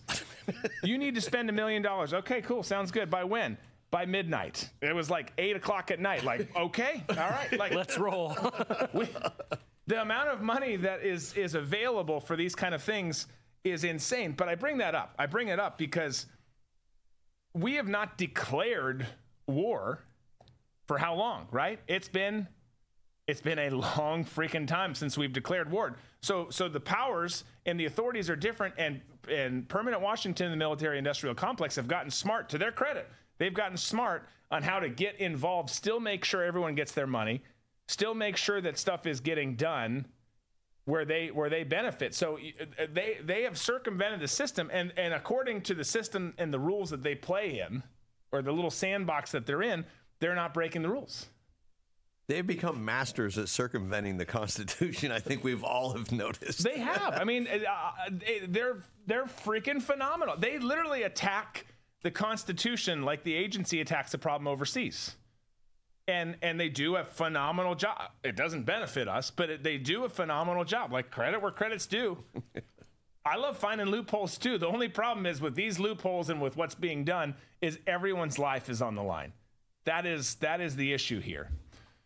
Uh, okay, we're up against a break. Here's another issue. Who wants to have their guns taken away? No one, right? No one. I'm going to answer for you. No one does. And by the way, once that happens, our country is literally toast. We're damn close without that. Us being 5% of the world's population and that 5% of the population owning 46% of the world's firearms, my favorite stat out there, I know I tell it to you all the time, it's keeping us alive. It, it literally is keeping us alive and giving us a chance. Well, I bring it up because you've got Brazil's leftist criminal, like literally just got out of prison before he won this latest election, president, who is now taking guns away from Brazilian citizens. And don't think for a second that they don't want to do that here. I promise you they do. You know they do. We're going to talk about all of that after the break.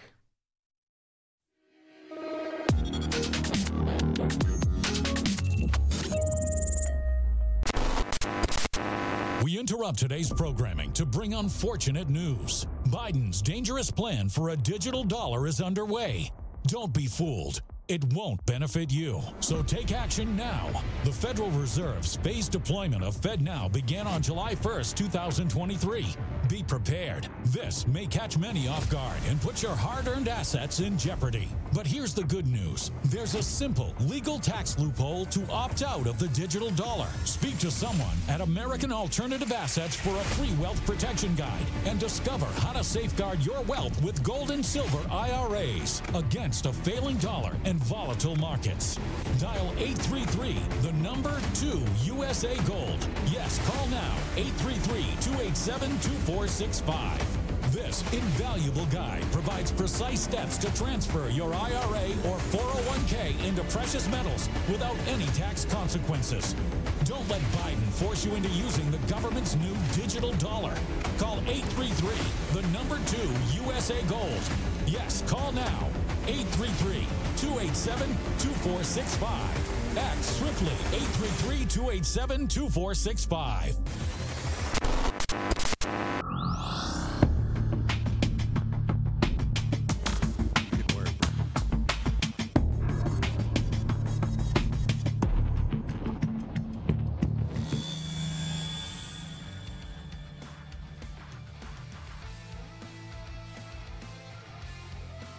Right. Real quick admin point. Shell was asking earlier. Shell, one of the hosts of Shell Shocked, the the um, X Space. I, I'm trying to get it right. Not the Twitter. slash X Space on uh, that that we that we do under the RVM Network brand on X.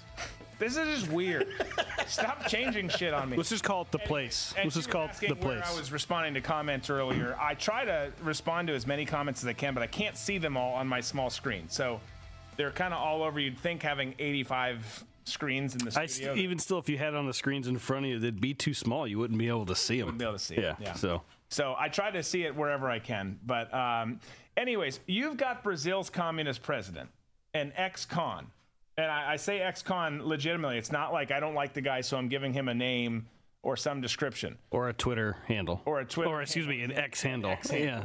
But Lula da Silva, who ended up beating Bolsonaro, whether he did it legitimately or not, whatever, it's not our country, but that happened in Brazil, has been moving to undo Bolsonaro's pro gun policies. And that started with requiring gun owners to register their weapons with police. It always starts there, by the way. And then after initial resistance, he started some, seeing some success and continued on.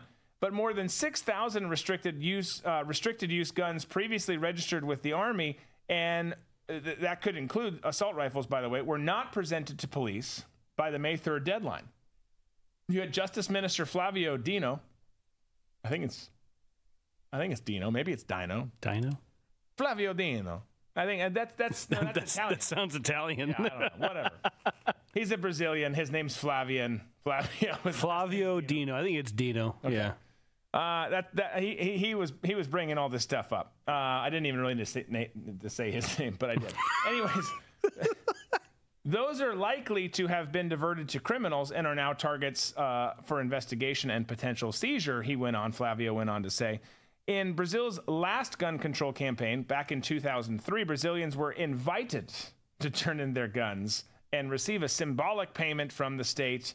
It boasted a high level of participation in the eyes of Bolsonaro, the disarmament statute was a historic blunder, echoing aspects of American conservatism. He was the first Brazilian presidential candidate to campaign on a pro-gun platform saying, quote, good citizens are entitled to firearms to protect their families and assets. Seems reasonable.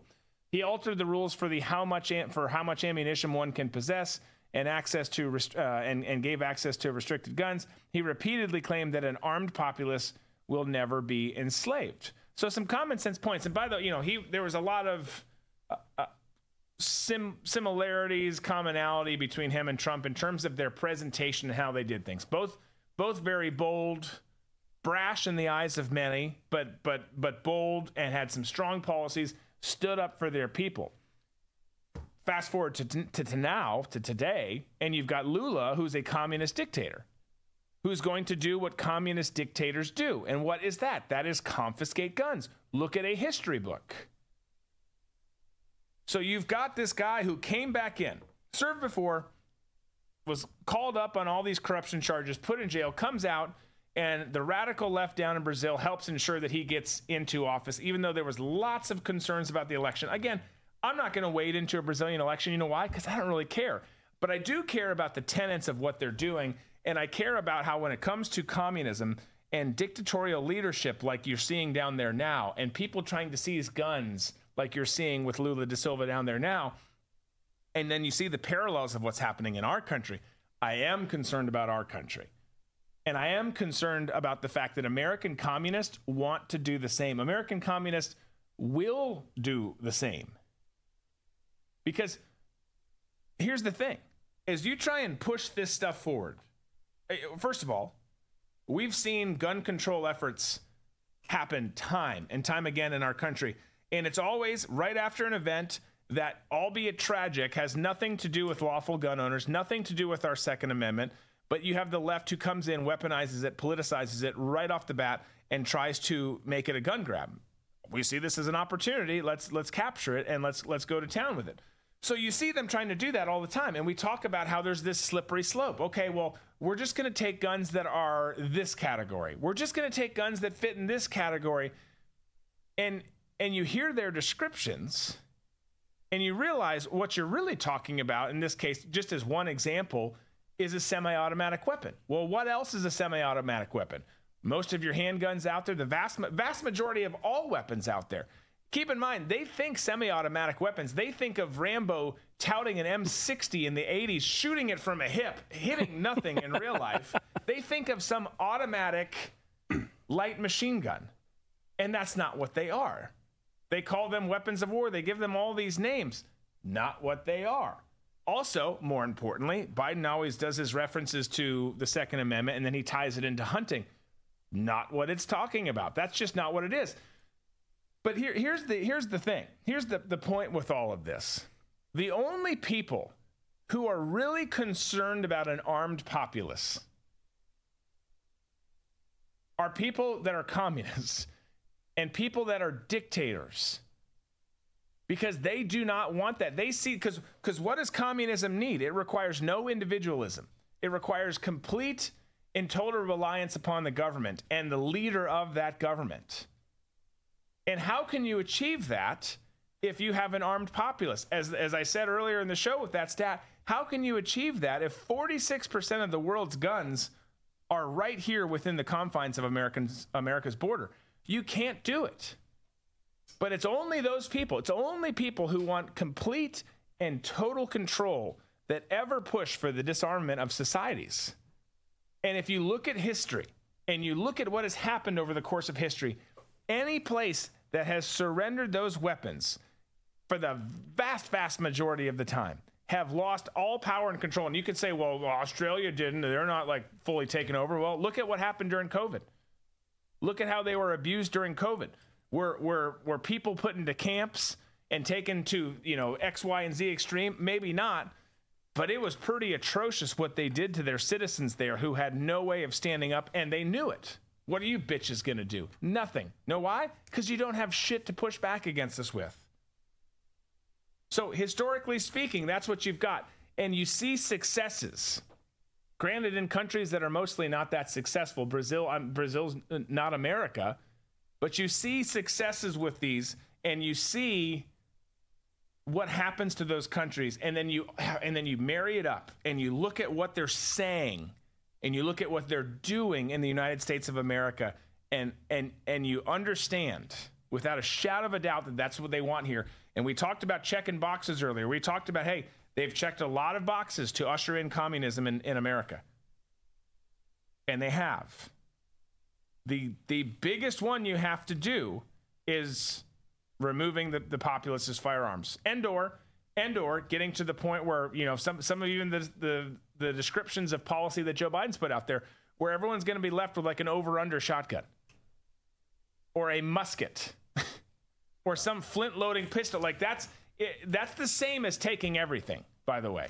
It is because there was nothing in the Second Amendment. There remains nothing about in the Second Amendment about weapon types. Okay, we get to have that well-regulated militia to stand up against tyranny, which is what we're all facing now. That's that's where we are, and that's what they want to do. And it is terrifying that more and more people are letting it happen in places. Now, again, we have a louder voice than the people in Brazil do, but our voice is not as loud and strong as it used to be in this country. Your vote doesn't matter like you think it does in this country. As much as the Democrats would like to all of a sudden come, swoop in and go door to door and start confiscating guns, which be would be an absolute atrocity, what they're going to do is they're going to take a step back and they're going to do it through regulation. Their goal is to disarm everybody by a thousand cuts. We saw what happened with the regulations that just got passed, that were not passed, just written by the ATF about the pistol braces. And then the, uh, the representative, well, Kevin McCarthy, had a chance to leave the REINS Act in to prevent any more of those ATF regulations coming down the pike. And he didn't. Yeah. So that's just going to lead the ATF to more regulations. Don't For- worry though, Tom. He said that it was a win. The debt ceiling bill was a win. but that's what they're going to do at this point because there is no way that you can confiscate how many ever million guns that there are by going door to door. It will be a civil war and it would be a bloodbath and it would be horrific for this country. But if you want to disarm everybody, you do it through regulation. Yeah. No, exactly. It has to. But but I think even that. I mean, if you went and tried to take everyone's, I agree. America's a tinderbox. You always say it. Everyone's walking around at an eight, minimum eight, ready for a fight. You try and take everyone's weapons physically, and we go to these go to eleven. Civil war. Yes, we go to civil war that moment. If you do it through regulation, it's more a death by a thousand cuts but I still think if they get, if eventually they'll have to get more aggressive with that and eventually, albeit on a slower drip, it leads to it leads to civil war and chaos and and discontent in the country because uh, people we again people have gotten smarter. People are more awake, and I think people understand just how slippery that slope is, just how bad things are on the other end, and I, I, they'll get away with some stuff. They're going to get away with what they just did with the ATF. They'll probably get away with some others but eventually, people will say, oh, wait, wait, wait, wait. I see what's happening now. We see it now. Others will say, we get it, we see it, and, and this isn't going to stand because you start giving stuff away, and eventually you, you are. You're down to, without them having to do a, a, a, a overarching umbrella policy that takes everything but flint loaders, you know, or a, or a, you know, just a regular old shotgun. It, it, that, but that's what they're going to do. They're going to do one at a time until that's what you're left with. That, that's what they're going to try to do. Well, it's like in Japan. They, you can only have a shotgun, and if you have a shotgun, it has to be in a locker, and the government can go and check that locker anytime they want, and they have, want to know every bullet that you've purchased, and you can only purchase up to a certain amount. And when you've used those, like that ammunition, they're going to ask you, "What did you use this for?" Show me receipts that you went and shot targets, all that stuff, and it's all it's all these things, and and it's not the, the bad. We say this all the time. The bad guys are still going to get the guns because they're not going to abide by the laws, and then people are going to be dying and getting shot by these guns that are illegal by these bad people. No one's going to be able to defend themselves. It's going to be awful. Yeah, it already is awful. Real quick point from uh, the chat before we go. It was not the chat, actually, it was the comment section. But RD8811 said, My leftist dad told me that Biden is right wing.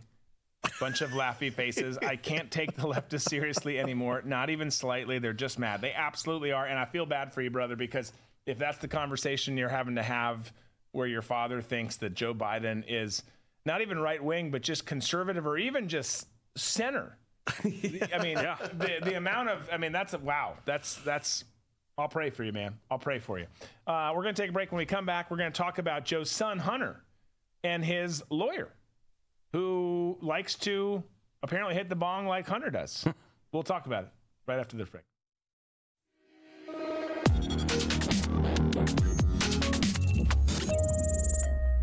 Get more of Drew, and this is my show with Coin Club exclusively on the RVM network. Coin Club members get a This Is My Show challenge coin, an exclusive Friday morning show for Coin Club members only, automatic entry into show related sweepstakes, and other in studio bonuses. Plus, members get access to all other premium content on the RVM network and no ads on written content on redvoicemedia.com. So join the club and carry your coin with pride. Go to dbcoinclub.com. Military and first responders get 30% off their memberships. Again, that's dbcoinclub.com. Current Drew Crew members need not apply. Military and first responder discounts are available on monthly or annual memberships. All members, regardless of subscription type, are automatically entered into sweepstakes. However, challenge coins are only issued to annual members. Learn more at dbcoinclub.com.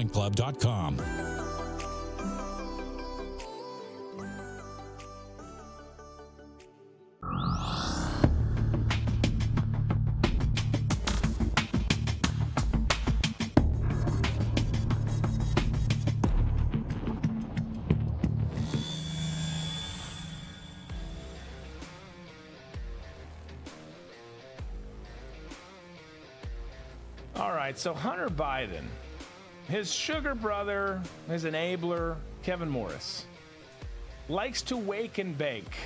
I mean, that's that's that's that's basically it.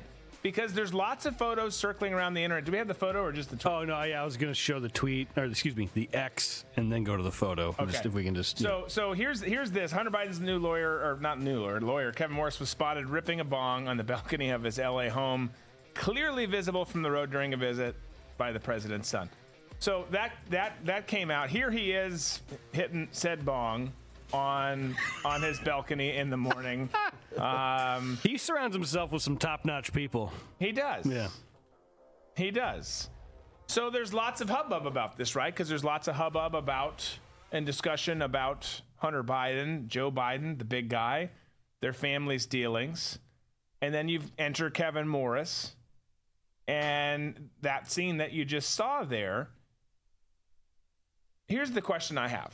This this this family's got all sorts of issues, right? I, I think they are at least documented uh, the most corrupt political family in American history.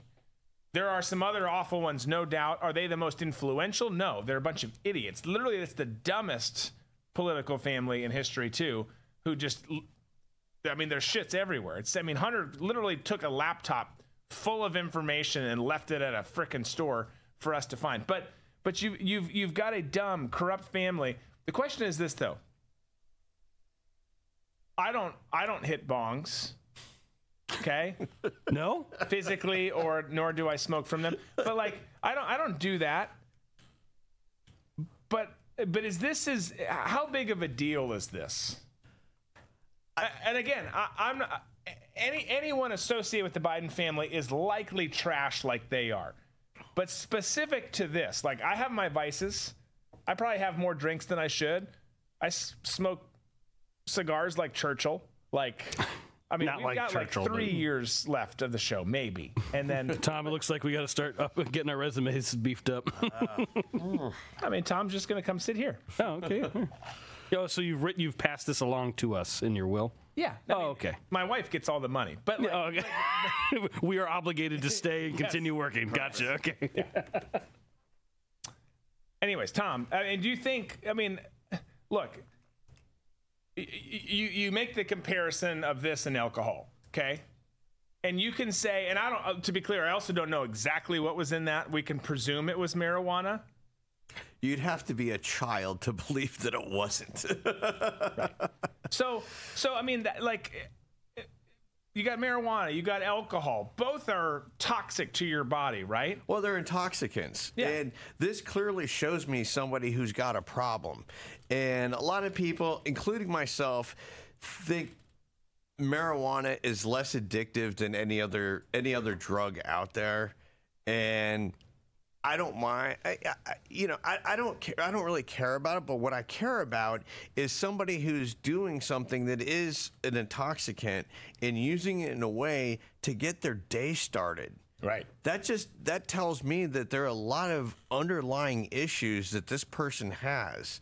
If that's the way you get your day started. Yeah, we joke all the time about Winston Churchill having a bottle of champagne for breakfast. The man had issues. Right. It's not encouraged. yeah. Yeah. So clearly, Morris has issues too. And a lot of friends that I know that are uh, in part of the weed culture and, and all that, they'll, they'll smoke weed during work hours. And it's like, what are you doing? Yeah. Because alcohol, if you had, other than this work environment, is, is looked down upon in, in most other work environments. And it's like there's rules for for this intoxicant, but rules or how the other how marijuana is viewed. Oh, that's totally different because it comes from nature, and it's you know all you uh, you always hear. Oh, it's just weed, man. It's just weed. Yeah, it is just weed. I have no problem with it, but there are some pretty potent weed out there. And if I if I own a company and I have somebody who is driving a forklift, I don't want them high as fuck as they're lifting my inventory and operating this around other of their coworkers. Yeah. No, like and like anything, there's there's moderations, there's limitations, there's there's there's times where it's appropriate, times where it's not. I've come full circle. Uh, I, I don't partake in it, but I've come full circle on on weed because of the benefits of PTSD, helping some of my brothers who who who who fought overseas and and are are struggling. And I remember, I remember, I don't remember the date, but I remember the night where I kind of started to come full circle on it, and. I because I used to be kind of a prude, you know, when it comes to that stuff. Like, oh no no no. I, I mean, I grew up an athlete. I, I had to do drug tests for government, all that kind of stuff. Like, it just was. I can't do that because that stuff is bad, and if it shows up in my body, then I can't do what I want to do, whether it's playing a sport or killing killing people. Like that's which is funny. Like, but anyways, you you you you you get to a different point. Maybe not all of you are there where you can see the values and and how you know marijuana and hashish and all this stuff goes back thousands of years and has been used in medicinal purposes forever. But when you use it, how you use it, all matters. And to your point, I remember going and seeing. Uh, we were watching someone run in a local race here, like a, a foot race, um, half marathon and there's not a whole lot of things. This is pre Jaguar, so there's not a whole lot of things that happen in Jackson. So this was exciting. Yeah, and but we we run into a buddy, and it's eight in the morning, and I say buddy, we run into a family friend. We run into an acquaintance. Eight in the morning, he's out there standing, just watching. You know, we're essentially watching nothing because the runners aren't even coming by yet, and drinking beer. Like, like, bro, what are you doing? Like who gets up and like just starts drinking beer right away? To your point, like that beer at a lunch, which most people frown about. I'm all about wet lunches. I think it's acceptable within reason. But at a lunch or at happy hour, way more appropriate, or into the evening with friends at a happy, you know, that's different. Starting your day off that way, and and also the optics, the optics of using a bong versus just using gummies or using you know just a typical you know rolling a blunt like whatever the case might be like that just it doesn't it opens up a lot more questions questions that you don't want to answer. Well, I think it also being Hunter Biden's lawyer. Yeah. The optics of that, going outside and hitting that bong, That that should be, hey man, do what you need to do, but you're Hunter Biden's lawyer. You shouldn't be. dude, This is not helping at all. So you know, you know, figure out a better way to a better place to do it, whatever it is.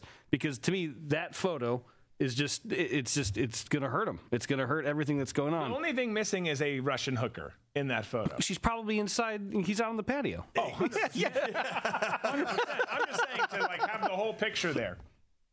Yeah, I mean, uh, optics and percep- sometimes that stuff shouldn't matter, but it just does. There's times where it does.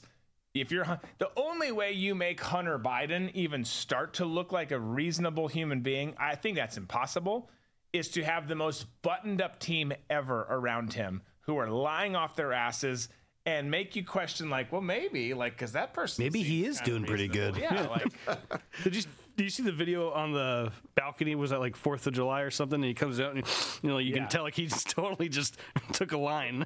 All the, the same week, you find a bag of cocaine at the White House, the White House. and then his attorney's blazing away at eight in the morning. Yeah. now, see, but going back to earlier in the show, like I, going, you know, trying to push against some of the outrage stuff. I think Hunter Biden's a douchebag. I, you know, if if if he disappears, I don't care. I, there's just you're either on my team or you're not. He's not on my team. I don't care. Die, I'll laugh, whatever. It doesn't matter. But everyone was flipping out over that video. Everyone was talking about that video. Everyone was sharing that video. It seems like that was the case there, but it also was not clear at all. He steps behind Jill and Joe, according you know, in Yeah, in, with in the video, of yeah. the camera there. Steps behind there, looks like he's lit, but it's like we can't come out and say for like he just did a hit right there. He just did a line like. We don't know that. Now, he probably had done several that day. Maybe he just did one there. Certainly, he was going to do one later and sleep with some nasty prostitute. But See, that that's an example to me where it's like I'm not going to touch that video. Right. Because I don't know for I, I'm going to tell you what I feel certain about. I might be wrong sometimes when I feel certain, but I'm not going to touch it unless I feel really good about it. And I just didn't feel good about that. That that video, when I watched it, it was uh, uh, my opinion of it. I, I didn't see any way that he had done cocaine at that moment. What I did see though is somebody who'd done it prior to that Yeah. video. Yeah, no, he looked high as a Yeah. kite. Yeah, because he's going, you know, he's doing the, Yeah. You know, that whole kind of herky jerky kind of like that. Right. You know. you have that uh, in lock. That was actually really good. yeah. We've been meaning to tell you guys. That's kind of a pre-show ritual around here. Um, But those are the telltale signs as far as you know the amount of people that I've seen on cocaine before. yeah, and and I mean, you've seen a lot of people on it before. Oh yeah. just because of not not because of your friends and your in your circle of friends, but because of the shows you've worked on, because of the places you've gone into with cameras and and and seen. You just absolutely have. Oh yeah, yeah. There, there isn't one. I, I've I've on viewed people high as hell on cocaine. I've seen people dead that have been revived through Narcan. It runs the gamut over the over these last 25 years. So when it comes to pegging somebody on a specific substance, there's different telltale signs. Yep. Uh, if you know, if you are talking to somebody who's a crackhead, they have the same sort of that the same you know mouth movements and everything. But the one thing that is actual absolute tell is their lips are all discolored from where they've burnt themselves on those glass crack pipes. So if you're ever talking to somebody and you're kind of like, there's something weird with this guy, and you look down at their gal and you look down at their lips and there's some discoloration there, it's a pretty good chance your your hunch is 100% correct that, uh, of what they've been doing before your contact with them. There we go. You've just been gumshoed. Need like a slam. From Yeah, we do. We need, well, we need to get him like a like a Sherlock Holmes. Like you done like- been gumshoed. Sorry. That's that's that, we'll get that. We'll make it work. Okay. Um, all right. You know, you know what the left loves almost as much as Hunter loves cocaine. No guesses. Circling back, I don't know. I'm not. Censorship. They love censorship. Love it. And one of their people who I don't I don't understand how she gets this I, I do and I don't all at the same time how she gets a seat at the table. spoke up about it and basically said that she supports it, endorses it. Of course she does. We'll show you that clip. It's, it happens to be, you said circle back, happens to be a clip with Jen Psaki the queen of circle back. That's coming up after the break.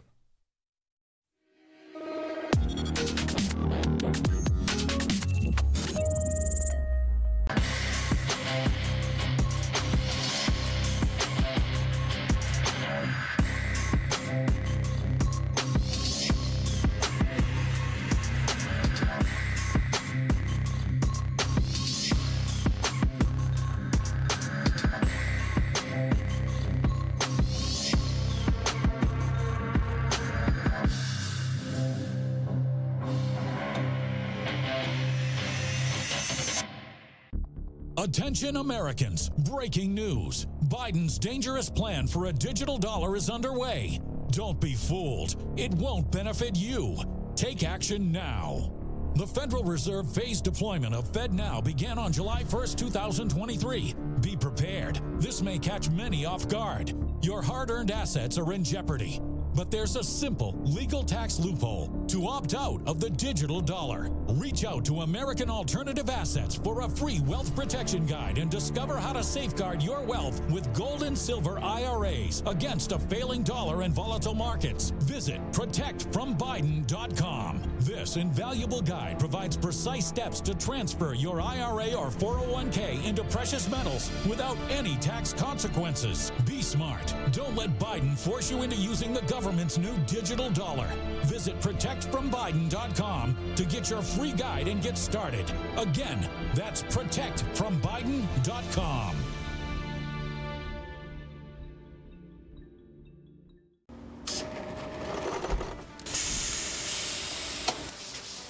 When I invented My Pillow, my passion was to help each and every one of you. And 20 years later, all of your support is what keeps us going. Because of you, we've been able to create thousands of USA jobs and help millions get the best sleep ever. To thank you, my employees and I are bringing you a limited edition My Pillow. The Giza Elegance My Pillow is made with my patented adjustable fill, the most amazing cotton, and a two-inch pipe gusset. It has four custom loft levels, machine washable and dryable, and you get my 60-day money-back guarantee and 10-year warranty. Go to mypillow.com or call the number on your screen. Use your promo code to get your limited edition 20th anniversary My Pillow queen size. Retails for $69.98, now only $19.98. That's right, get a queen size My Pillow for only $19.98. From all of us here at My Pillow,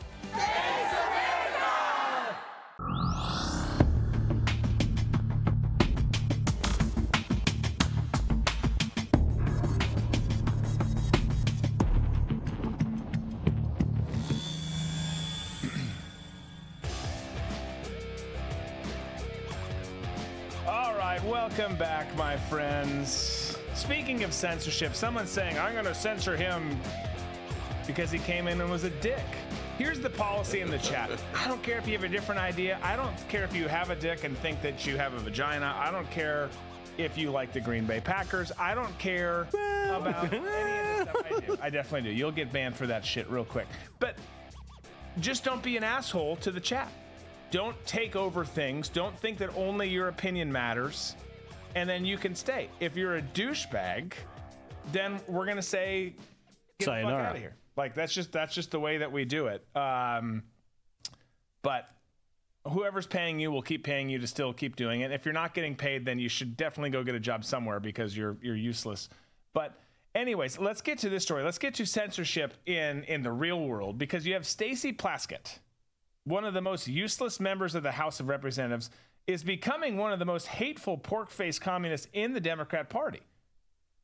Low lower position small small job represents a small island, not an inconsequential island. I'm not saying anything about about that, but every uh, every American has the same vote, right? In the House that Plaskett has. Yeah, And- zero. right.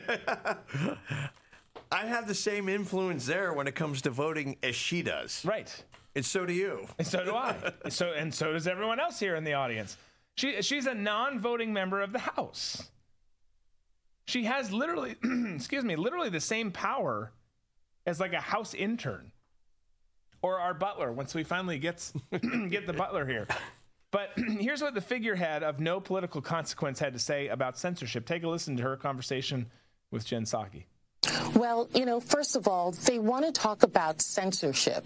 That anytime you point out untruths, you're censoring, you're stopping people from speaking.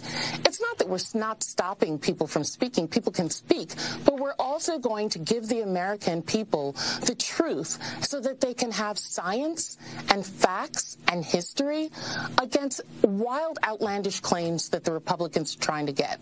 That's not only going to keep them from going to the polls or suppressing vote or telling untruths, but is also really very detrimental to the American people. Okay. All right. so, first of all, keep in mind they're talking, her and Jen are talking in large part in that conversation about the RFK conversation that he had in the Hill with, with uh, elected representatives. But to what she's, I mean, the truth is only important if Democrats can define truth. And keep in mind, Plaskett, Plaskett, Plaskett, whatever, no one cares about you, doesn't really matter, was friends with Epstein, helped with travel documents for Epstein Island visitors. And that's how a non voting member of the House becomes a ranking member on a committee. Think about that. No clout, no, no WASTA whatsoever, no real function. And up she goes. I mean, that's, that's, re- that's remarkable. But RFK was censored by the Communist Committee members at a hearing about censorship. it, it, it was absolutely amazing and and and awful all at the same time. But when you can step back and, and just look at it for what it is, it's it's kind of amazing. But you you've got her. She's a disgusting, ruthless communist assassin who's being used by Democrats to push their Marxist agenda. She's another example of how grotesquely cancerous the Democrat Party is and and and pay attention to her words and all of her colleagues' words because when they describe censorship and and they say like she did, I'm not for censorship, but listen to the but. Except for when I'm for censorship. That I mean, uh, that's exactly what she said without saying it that way. I don't think people should be censored. I think they should have free speech unless I disagree with them. At which point, I want the worst for them and their families. that that's that's what they all say. They don't all say it that exact same way. Okay, because I've trademarked that phrasing. Okay, that's mine, bitch. But that's what they're actually saying. one, one of the latest talking points that the Democrats have been doing, and they are all repeating it, is, and Biden is repeating it too. He says, "Not uh, no right, no right is absolute." Right. And and she said it in her opening remarks about censorship. Yeah. Which, if you take it at face value, yes, because you can always repeal an amendment. There is a there is a process a process by to go which you through that. that. But until you do that, then it is an absolute. Right. Period. Eh, End Yeah. of story. Everything is up for negotiation in this country. Right. That includes the Second Amendment, which we've talked about today, and we talk about a ton. But to do that, you got to do it the right way, and you got to get a shit ton of support. Right. And it's not going to happen. Now, if you if you could, then we're definitely all fucked. But like, I mean, that but that that's that's the truth. There there is a mechanism to change laws. You don't like, and, that, and that's what always pisses me off about the left is they go so hard to the hoop and want everything changed, everything canceled. Guys, if you think that there's a problem with name an issue, name an issue, whatever it might be, let's just use the Second Amendment. There are there are policies in place. There is an infrastructure in place where you can go and try and bring meaningful change if you can get everyone to support it. It- one of the things that I, I noticed what she said at the end of it, she said, uh, uh, blah, blah, blah, la, la, la, detrimental to the American people. When they, when Democrats always say misinformation, malinformation, whatever it is, is detrimental to the people, that is the excuse in the green light to start censoring because guess what? They're, they're saying we're here to protect you. Yeah. Because you're not smart enough to know when someone's lying. And because you're not smart enough, we get to decide what's Yeah. detrimental and what's not. It's it's it's absolutely Well, and remember, it was last week. Kamala said the like really quick in passing when, in the, one of the clips we showed, where she said, "Oh yeah, and when, when we reduce the population, everything will be better." Okay, well that's like the ultimate censorship, right? Well, we've censored them, and now we're going to kill them because now th- then there won't be a problem, and, and the environment will be better. Okay, wait, what? What now? How come no one else has brought that up and been like, what? Can you can you elaborate on that, Kamala, please? She won't be able to. By the way, speaking of, of pop, as a preview of one of tomorrow's stories, there's a new pill out, a morning after pill, and they're saying there's some consequences with it. Like, Like- death. like death probably being a big one. Well, yeah, For Right. at least one person involved. At least one person in the story. Uh, but it's like you guys. I mean, I, we're just trying. We're literally trying to make up ways to make ourselves feel good about what we want the world to look like or what we think the world looks like, and that's problematic. It's problematic on an individual level if you're talking about the story we're going to get into tomorrow. Living a lifestyle where you need to take a pill the next morning to erase your bad mistakes. It's problematic if you think that other people aren't on your level and you need to think for them and thus take away their constitutional rights, their God given rights. There- there's just so, I mean, we, at the end of the day, you can look at a policy here, a policy there, foreign policy here, how we're spending money here, any of this stuff. What it comes down to is we're broken humans and there's more, somehow, somehow, and I'm one of the most broken out there there's more broken humans than us running the whole damn show. Like they're they're, they're piloting the damn airplane. Like you're the dumbest bitch I've ever seen in my life. That's the pilot. That's the pilot. Like we're screwed. Like that that's a problem. To just a little side story on the the morning after pill. 15 years ago, when my wife and I got engaged, I had a cold, and everyone at our church knew we got engaged. It was a big deal. And I go to the pharmacy, the local pharmacy, and I needed to call. I needed the emergency packets, but there was a pill at the out at the time called emergency. So I show up in the morning, and I'm like, I couldn't find it. So I go to the pharmacy, and I'm like. Hey, can I talk to the pharmacist yet? And it's a woman from our church. And I was like, I need some emergency. And she, her, her face like turned white because I knew what she was thinking. I was like, I have a cold. I need like the pack. She's like, oh, okay, hang on, I'll show you. this is literally just like that's the first place she went when I we just got engaged, and I need I need that pill. like, We need to uh, kill a, a fetus. I, what's driving me crazy about this whole debate and these stories that we see, especially the abortion debate, is the fact that when I was growing up and first started having sex, you wore a condom because you didn't want to catch a disease. And now, seeing stories like this, it's like, all right, you, you do realize that condoms aren't just for preventing pregnancy, they're, they're also to prevent you from getting something that you could potentially have for the rest of your life that crops up every six weeks. it is very unseemly when you have to look down to take a piss. And that to me was enough to scare the hell out of me never to go without one. Yeah. During my entire time of being single. Well, what's remarkable about this society that we live in now is again, we uh, I referenced the alien story, the UFO story that no one cares about, that everyone's talking about.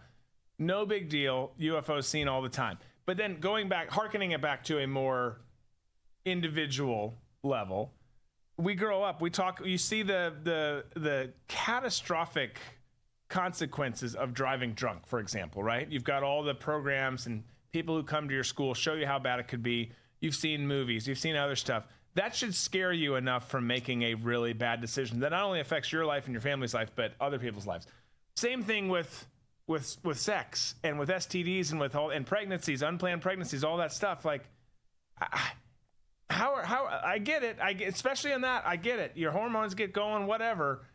But like, how, how how have you not been scared out of making better decisions? There's so much material out there that says just don't ever do it. It's just better if you don't ever do it. Yeah. I don't know. Uh, this concludes our TED Talk for today on those issues. However, however, we've got more because we're going to talk about Snow White. We're going to talk about how it's actually more woke than you even. We showed the picture of the dwarves the other day. We did. Well, we there was one dwarf. Okay, we talked. We talked about it. Maybe we didn't show it. Maybe I'm, I've seen it a million times. no, we did show the picture. Yeah, we showed the. I thought we showed the picture of the dwarfs. I don't remember that at There all. were But okay. dwarfs. They were like Odd dwarf. Well, there was odd dwarf, a, dw- a and, dwarf. but they were all they were all um, average sized people. yeah average sized people, and all of them non-binary. Yeah. Uh, so so that's how the the woke conversation. Where was I? on Was I here? White. I don't know. You, mu- I don't. I blacked out that day. Yes. But it gets somehow, somehow it gets even worse than that. We'll tell you how, we'll tell you why, we'll show you a clip even on the other side.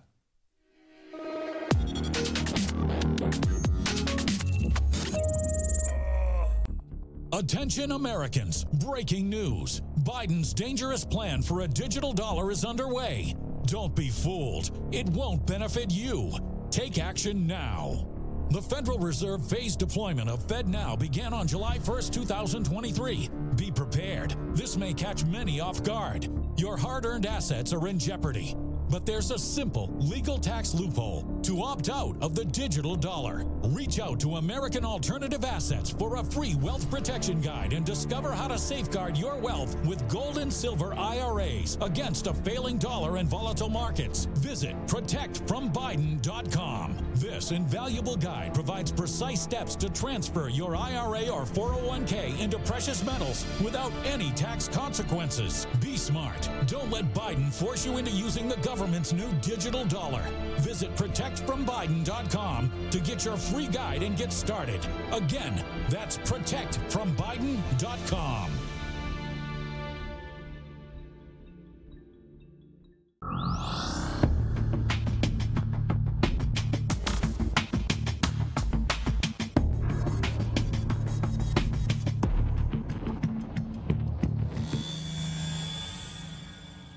We've all experienced low levels of electrolytes, whether from a late night of drinking, completing a half marathon, or maybe even just experiencing a bout of explosive diarrhea from a food truck. You know what it's like to need to replenish those also important minerals in your body. But why just settle for that when you can enjoy our new proprietary sports drink and colon sweet blend? Colon Sport. Colon Sport is the new frontier in electrolyte replacement and removal. With a quick surge of sugar and electrolyte replacement, you'll feel on top of the world. And then, like a brisk wind tickling your grandmother's chimes, you need to drop those minerals and a whole lot else. So stop drinking other successful mineral replacement drinks and jump on board the Colon Sport Express. We're not only sure you'll love the taste, but we promise you'll be coming back for more. Colon Sport only hydrates and replenishes electrolytes for a temporary period before blowing out your bowels and requiring most individuals to start the process over and over and over. Individual results may vary. Some individuals may experience significant weight loss.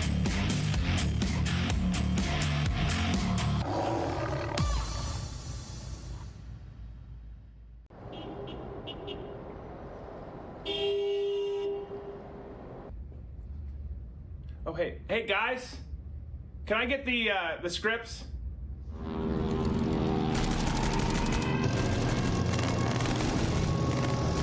Seriously?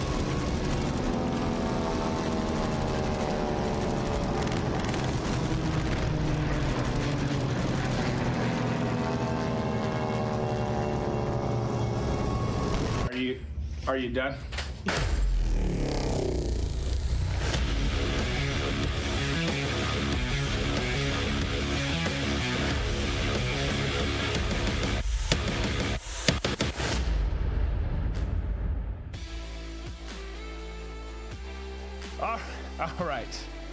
great comments, by the way, going on in the chat. Keep it going. Keep it going. Hit that like button, whichever platform you're on. It's the plus sign on Rumble. It's the boxing glove on the app, unless they've changed that too. There's lots of things they keep keep changing, mostly for the good. Mostly for the good. Um, so let's talk Snow White, shall we? Yes, true. Okay, all right, we'll do it. Uh, You've been asking all these questions that we're not sure if we're supposed to be supposed to answering. answer? I don't know. Um, so obviously, there's been some problems with Disney, and let me say this too: when we talk about movies, a, a lot of it's because we just enjoy movies here, but when we when we wade into them, I'm I'm anti. I, I got to figure out where I'm going with this, but I'm anti the wokeness that's out there 100%. If you listen to the show, watch the show every day, you know, you, that's clear. You know that. But when it comes to everyone, like everyone weighing in on Barbie, everyone weighing in on Oppenheimer, the amount of things I said out there, just because they think their audience wants to hear it. Oh, this is some woke bullshit. Oh, this is the. And they put all these labels on it. Just let people go watch the movie if they want to. If you want to see them, if you're inter- intrigued enough by the trailer or the concept, you want to go watch the movie, go watch it, make your own decision. The amount of people I saw this weekend saying, "Don't go see Oppenheimer, don't go see Barbie." Shut up, bro. Like I'm going to I'm to watch it if I want to watch it. I'll make my own determination then, which might be similar to yours, it might be different. I know that's a crazy concept, having different opinions and views. But also, by the way, Hans Zimmer did this the score for Oppenheimer. So, good. I'm going to be there with my pants off and doing what everyone does at movie theaters. Uh, you should probably not go to a public Yes, theater then. Yeah, okay. don't don't go full, full Fred Willard.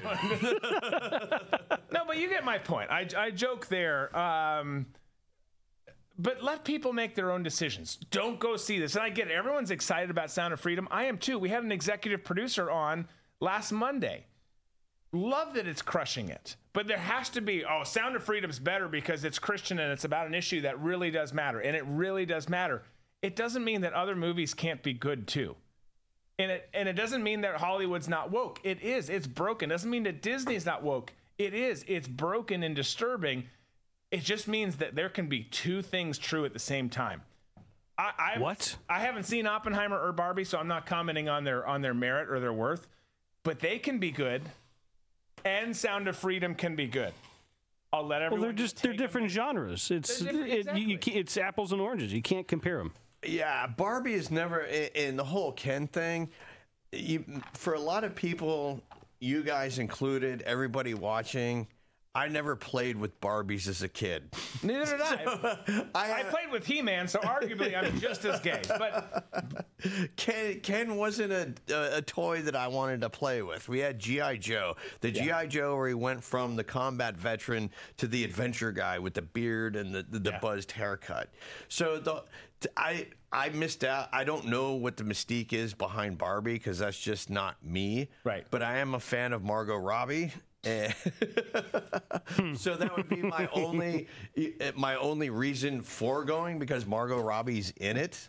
Right. But as we talked about before, I'm not going by myself. if if and and I, did I say this last week? But for the people, I think I did. But for the people out there, there's someone on Twitter who said that she's X seven X X, who should be an X person. If you think Margot, I've told this to my wife by the way, so I'm not like, and she agrees. If you think Margot Robbie's a seven, you're a lunatic. Yeah, she, like she's straight up one of the most beautiful people out there. She's a gorgeous actress.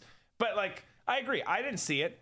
And there's people saying it's the most woke thing ever. Some people say it's actually poking fun of wokeness. Just go make your own decision. If you're intrigued by the concept of Barbie and the amount of pink paint that was used on it, go watch it. Make your own decision. Eat some some some. They like ran out of pink. By the way, they like ran out of pink paint There was a national Yeah. shortage because of it. because of it. Which is great because you know what? It should really just be used on movie sets anyways. Don't paint your house or your rooms pink. I just to me that's that's too much.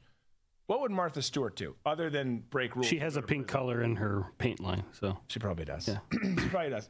All that to say, this was the longest lead-in to the Snow White story ever. Most of it nonsensical. By the way, Jill, when you said we're gonna talk about Snow White, you know, you paused and she's like, "Hunter?" Question mark.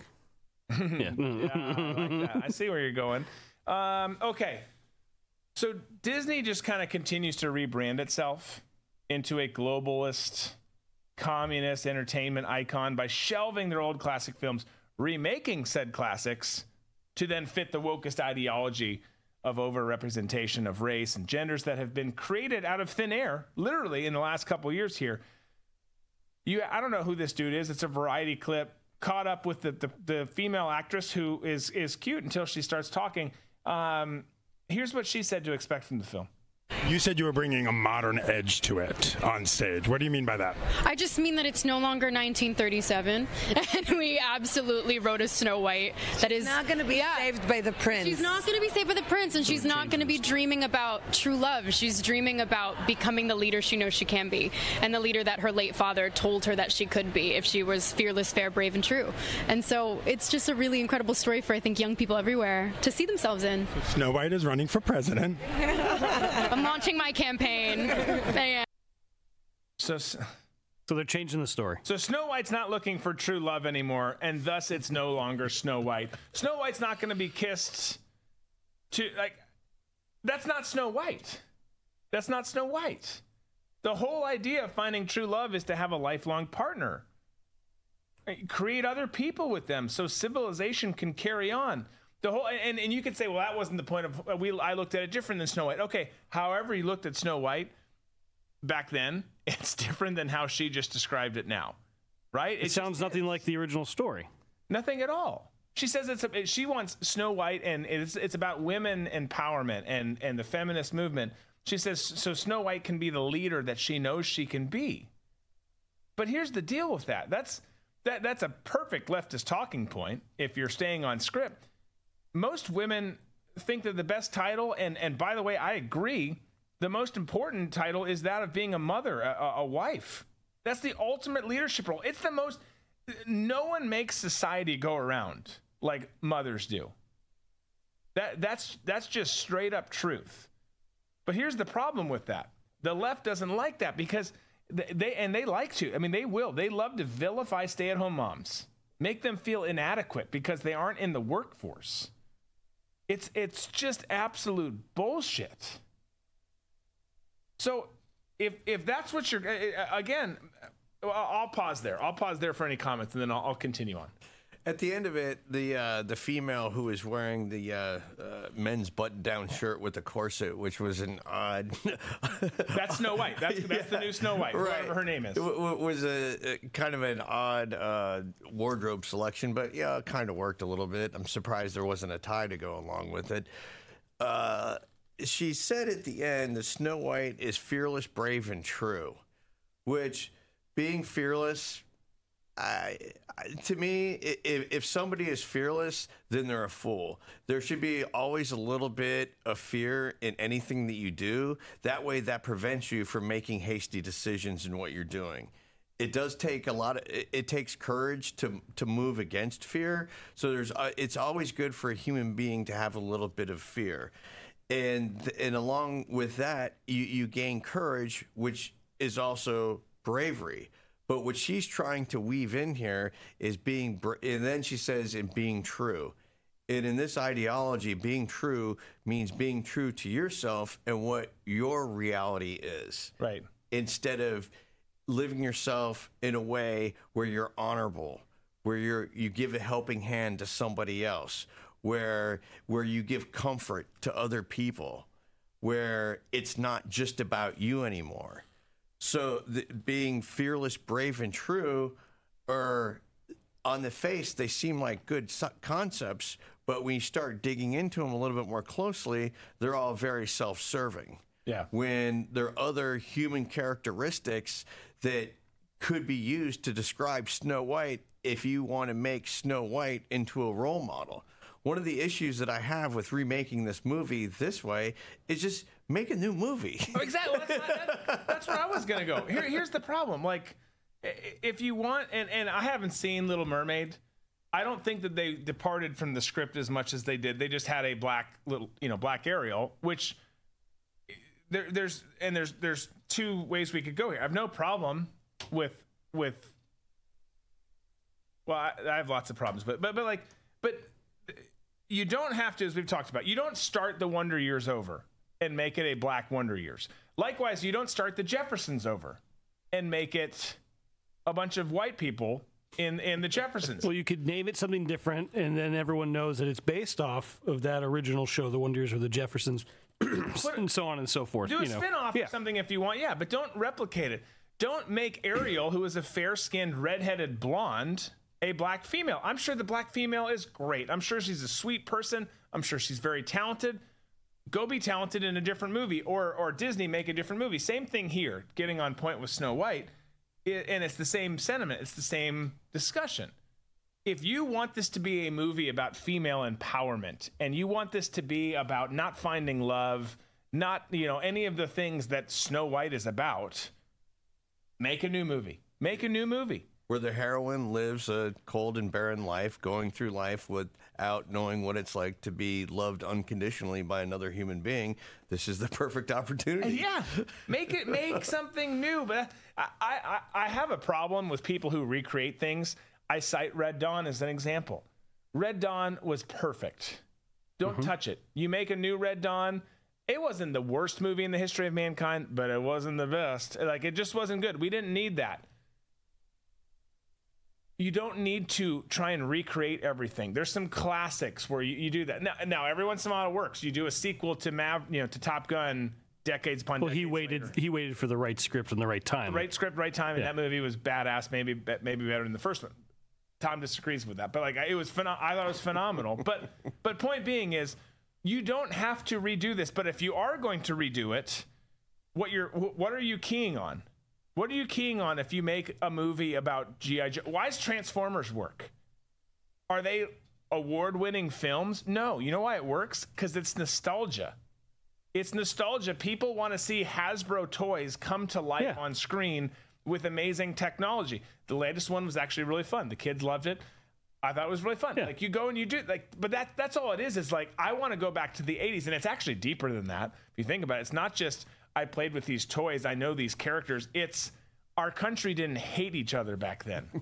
I want to go back to that time. I want to channel everything I fucking can about the 1980s because I loved the music, I loved the shows, I loved the cartoons, I loved all that stuff, but I liked that we didn't hate each other. That's what it is. So if you're going to go back to Snow White, go back to go back even further than then. Go back to the greatness of our country, the greatness of where we were, the greatness of the people who wrote the story, whatever the case might be.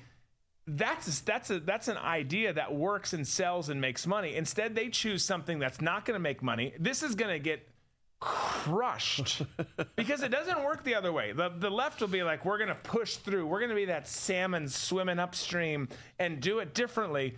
It doesn't work that way. We annihilate you. Look at Jason Aldean. Look at Target. Look at look at freaking Bud Light. Look at Go. Look at all this stuff.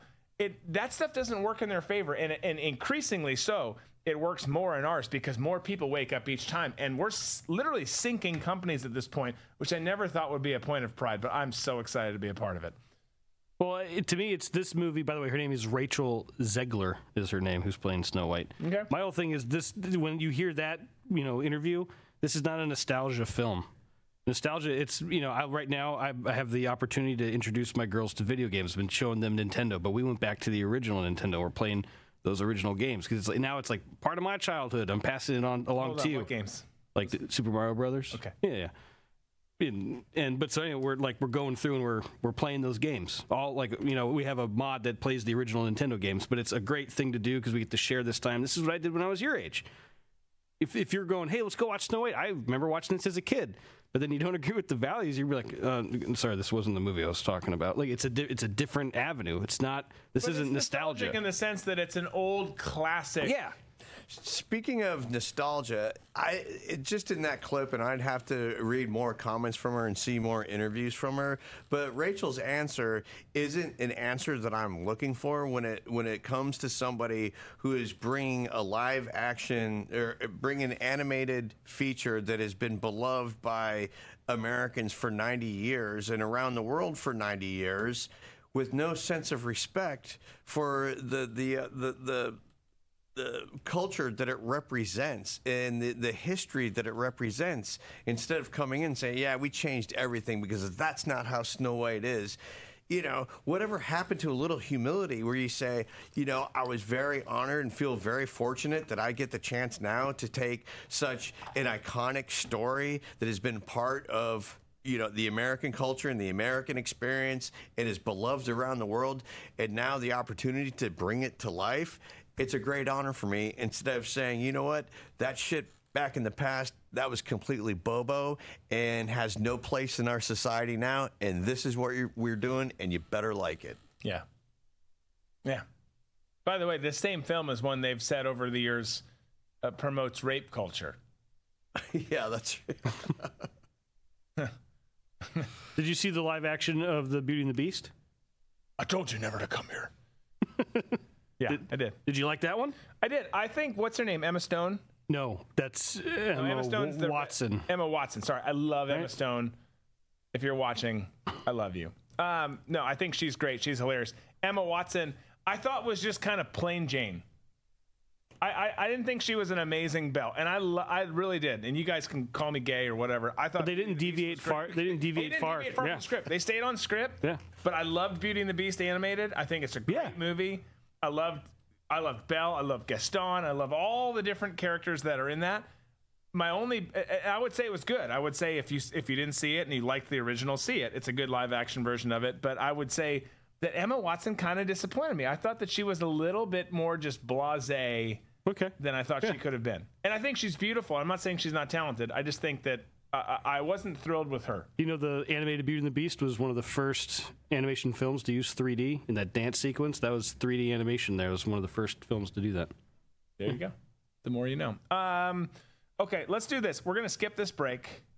We're going to go into this last story, and then we're going to get to the post show press conference, which is going to be interesting today. I just have a sense. Um, but so, so you guys know, and let me set this up too. You guys know if you watch this show, I don't wade into the Trump versus DeSantis stuff. I think the people who are out there shilling for one side or the other, I think that you're making a massive mistake.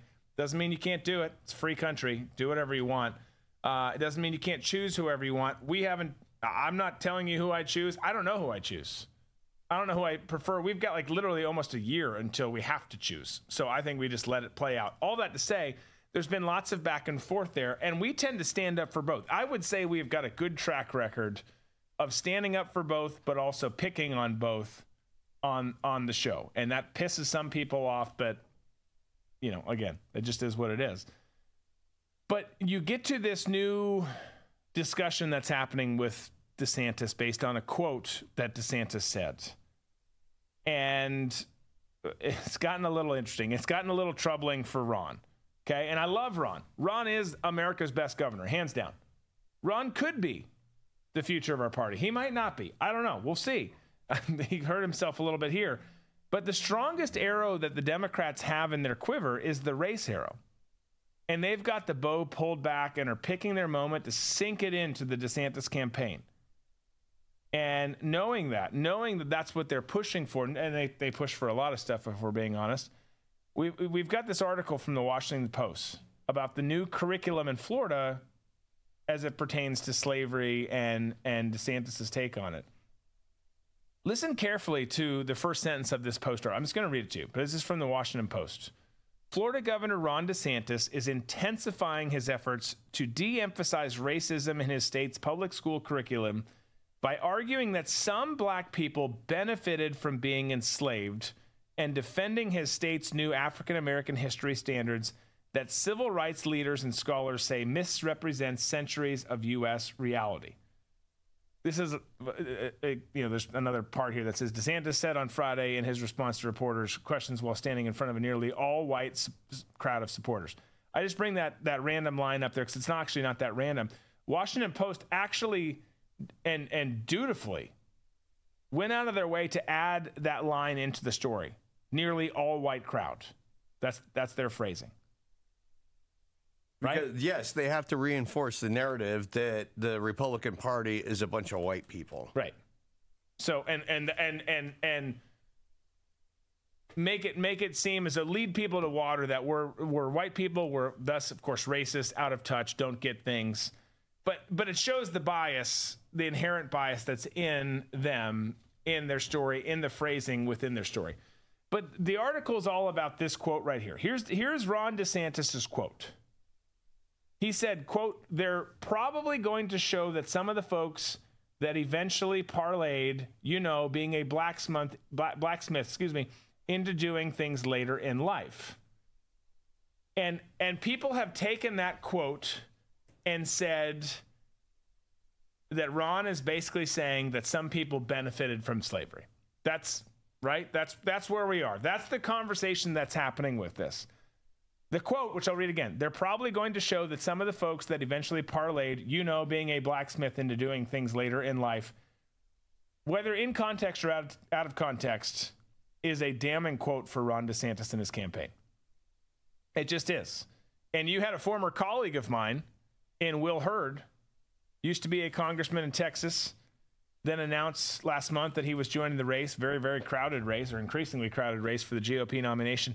And he blasted the idea that enslaved people were able to use slavery as some kind of training program. Specifically, he said this in a tweet or X. An, an X. Sorry, I'm getting there. Get it right or pay the price. Maybe, maybe by the end of the week, I'll have it right. He said slavery wasn't a jobs program that taught beneficial skills. It was literally dehumanizing and subjugated people as proper as property because they lacked any rights or freedoms. End quote. So, as you said earlier, we talked about this off camera earlier. Will Will's a nice guy. Will is very misguided on some of his policies and views of the world. I know him. He's not an awful human being. So for anyone out there trashing him, saying he's not going to win, you're right. But but he's done a great service to this country. He's not an awful person. He's just misguided on some views, and has or Endor has different views than than you or I do, which and that's very true. But Will Hurd's comment right here, his statement is the most damning thing that has come out. Tr- look, Trump has said some stupid shit about DeSantis, and I like Trump, but his attacks on Trump, on excuse me, on DeSantis have been have been, I think, poor form and not smart for him on the conservative side of the aisle. That's not saying I don't like Trump. That's not saying I don't want Trump to win. That's not saying any of those things. It's just saying exactly what I'm saying. The way you've been attacking DeSantis doesn't help you. It just it just it just takes away credibility from you. But DeSantis's comment, whether it was in context or out of context, it was not good. And what Will Hurd said about it, that quote I just read you, could be the nail in the coffin for DeSantis because that phraseology, saying it wasn't a jobs program, which is obviously true, obviously we all agree with, and I guarantee you Ron DeSantis agrees with, but that phrase that is going to stick. Oh yeah, my friends, that will really be hard to get around, especially when you're trying to cover that gap. You're trying to cover that gap right now in the polling, in the, the eh, very, very early polling, which I don't think means a damn thing for the GOP primary. And you've got DeSantis, who's got to cover a huge gap between he and Trump. There's just a, a, a sea in between them. I don't think he's not the candidate to do it. I don't think he would be a horrible president but when you've got to cover that gap and then you get called on the carpet for a comment that was very, very uh, much taken, I think, out of context, I know he would choose to take it back if he could because of how, how it was said. But let's look at let's look at how the world looks here and how the world works. It doesn't matter again, it doesn't matter what you or I think. It matters how the people who think that they get to determine how we should think interpret this and what they do with it. And this is going to take, get taken out of context in a big way. I don't think when Will X this out that he realized how cutting this would be. Because the moment that I read this, I'm I thought to myself, this is it. He's done. Because just that first five words, slavery wasn't a jobs program, the Democrats are going to take that and annihilate DeSantis with it. Yeah. They're going to use it in a lot of ads coming up, and they're going to keep repeating that that first portion of Will's X. Yeah. And I don't think I, from that from this point on, I don't I don't think it's recoverable for him. But you, you know, the the fact of the matter is, at this time last year, I was looking at a poll today, and uh, this, no, not not last year, but in 2016 Jeb Bush had a twenty. It was up by uh, had, it was up by twenty two percent. Yeah, and Trump was at one percent. Yeah. Yeah, you never know. Yeah. You absolutely never know. And and again, I'm not trying to. We're not trying to pile on DeSantis here. I think that it was a statement said in error. The context was wrong. I, I, I'm not completely defending him on this. Right. But what we are, but what we are saying is, is, is this has the potential to be a cam- a campaign that has been having some poll issues, which this I don't think matter. help. This is not going to help. It could be a campaign sinking issue. He could also surge ahead. The Dems could get Trump out of play anyways. I mean, that's still. I mean, you got you got to look at that. Whether you're a, a massive MAGA person or not, you got to look at the fact that there is they're trying to get the Fourteenth Amendment, Article Three, you know, invoked here, where he can't even run. So there's a myriad of scenarios that could happen over the next year, just under uh, a year, leading up to where we choose our candidate and make that announcement. So it, it's not a done deal, but it, it it certainly doesn't help DeSantis. They're going to continue as they have. I mean, over his COVID stuff, they're going to go after Trump like they always have. They're going to they're going to annihilate DeSantis on this. And then you've got the rest of the field who maybe sees this as an opportunity to rise up. Who rises up the most? I don't know. Yeah. We'll see. Some people would say Vivek. I still think Vivek doesn't have much of a shot. Um, No, I think but I'm telling you, every week that kid grows on me more and more and more. He does. He's got some questionable ties too. He's got some ties to WEF and others. Uh, but so does, you know, I saw another poll that came out. Nikki Haley. Nikki Haley's got you know lots of nefarious ties. And the the latest poll I saw, Haley actually jumped DeSantis and was in the two spot. So uh, polling is is all garbage. It's hard to know. Bottom line is this: it's going to be hard to recover from this if you're Big D. And again, I like Big D. I do. I, I'm a DeSantis fan. I'm not saying he's my pick, but I am a DeSantis fan. It's going to be hard for him to recover. And we got a lot of time. That's the main thing. We got a lot of time. We'll see how this how this plays out over the next year. We'll see how we'll see where our freaking country is a year from now. That that that's probably the bigger question. Uh, we'll see where the Dems are a year from now. Have they put RFK Jr. in prison because of the threat that he is to them, which I'm not suggesting they're going to do. I'm just saying that kind of sarcastically, although you can't put anything past these guys. Or do they say or do something that totally surprises? I don't think so. I think that we kind of know how everyone plays the game now. So we'll see where it all goes. We're running out of time, folks. We're going to head to the post show press conference. We've got a full week of content. So excited to bring it to you. Last week's, you know, first week of being, I'm glad we're not putting money in there because I just said, you know, last week's um, first week of doing three hours per day, I thought went pretty well. We appreciate all of you guys hanging in with us, coming, coming in early, coming in late, coming in. Some of you guys the whole damn time. Loved it. We're loving it. We'll have fun doing it again this week. We're going to head to the post show press conference now. And then if for some reason you can't make it, we'll see you tomorrow. Stick around afterwards for RVM Roundup with Chad Caton. You're going to love that. We'll see you soon. Be safe, be smart, be free.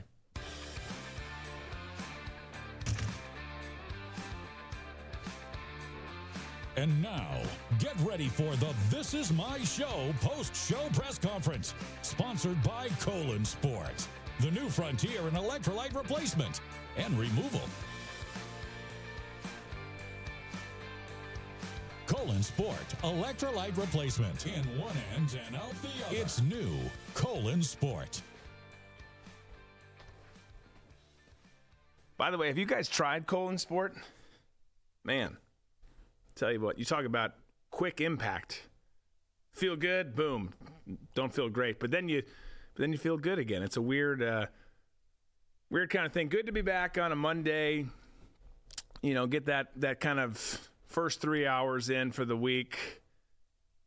Lots of stories. There's always a lot to cover after the weekend. I tell you, I, you know, so I just so you guys know, kind of background. I'll sit around. I think you know that I like to sit around with a cigar and or a drink and just kind of figure out what we're going to talk about. Kind of loose, loose tenets of of what the show is going to look like. But the weekend, man, you just there's a lot of stuff that gets cut for a Monday because you have so many stories, and you end up having to cut a lot out. But um, we got a lot in still, nonetheless, today. I'm sure there will be plenty in this crazy world for tomorrow and for the rest of the week. Um, I'd hit on some other stories here, but I'm sure you guys are going to hit on some of them. So let's just let's let's get this thing started. Let's toss it to whoever you guys you guys pick out there. You can pass the mic to whoever. So, Senor, it's Diego. Mm-hmm. Hey, Yes, uh, in regards to Hunter Biden and his drug use and his lawyer who's now hi- hitting bongs, do you think he will be, Hunter himself will be getting a uh, uh, an invitation to the new Snow White movie? That's an interesting question. Um, so the reference being Snow White, cocaine, his Yes, isn't the movie about cocaine? No, it's not. Well, actually, I don't think any of us know Diego what the new movie's about because it keeps changing, and it's it's definitely not about what the old movie was about of finding true love, true love's first kiss, all of that stuff. Um, but I, I, I don't I don't know that he's. I'm sure he'll go see the movie. I don't I don't know how to answer that question. I don't I don't know that he'll see the movie or not see the movie. I, uh, here's what I know. I know that the original Snow White was a classic. Whether you like it or not, it was it's deemed by most a classic. I know the new Snow White is woke and and essentially not even the same story as the old Snow White. And I know that Hunter Biden likes cocaine, Snow White, a whole lot more than any of us will like either of the old version or the new version of of the movie. Are you going to see it, Diego? See. Hmm, good for you. Good for you. Get some get some nerd clusters, some Sour Patch Kids, something fun, and and uh, you know, and enjoy it. Hopefully, hopefully you enjoy it. Okay, next question. Uh, yeah, because Drew. Uh, Hi, Nancy. Nancy Sonoma. Uh, uh, what, is this on? It's on. Yeah, I can hear you. Yeah. The uh, San San Francisco. Uh, oops, oops. Uh, oh boy. Uh, uh, so uh, Drew. Uh, uh, Gizzard. Uh, and do you know? Uh, God. Uh, Frank Bernash. Yes. I don't. I can't say I do. Uh, yes, and uh, Brazil, uh, wax, uh, or sh- uh, sugaring. Okay. Okay. Um, I don't know Frank. I, I, I, I just don't know Frank. I, I don't know who that is. Um, I'm not. I'm not completely sold that you do either, Nancy. Uh, if I'm being honest with you, you bring up Brazil, then you bring up sugaring. I don't know what that is. Um, it's always hard to kind of unpack what you're saying. We talked in the show today about those people who show up at events or or in the case of Hunter's attorney, people who start doing intoxicants whether you deem something to be an intoxicant or not. What what people widely speaking consider to be an intoxicant early in the day, how it's just not professional. I would say it seems like that's you. It seems like perhaps you've got that problem. I'm I'm almost certain at this point. You know, we've been doing this press conference for for a while now. And I would say we've gotten to know each other, but I've never talked to you because I try and stay away from you because you just reek of alcohol. And I I just I just don't think that you've ever asked a question. So I, I, I guess I would say take that as you will. But you didn't ask a question there. I will say this though because you did bring up Brazil. You said the word Brazil. You said no question. There was no articulation of any point there.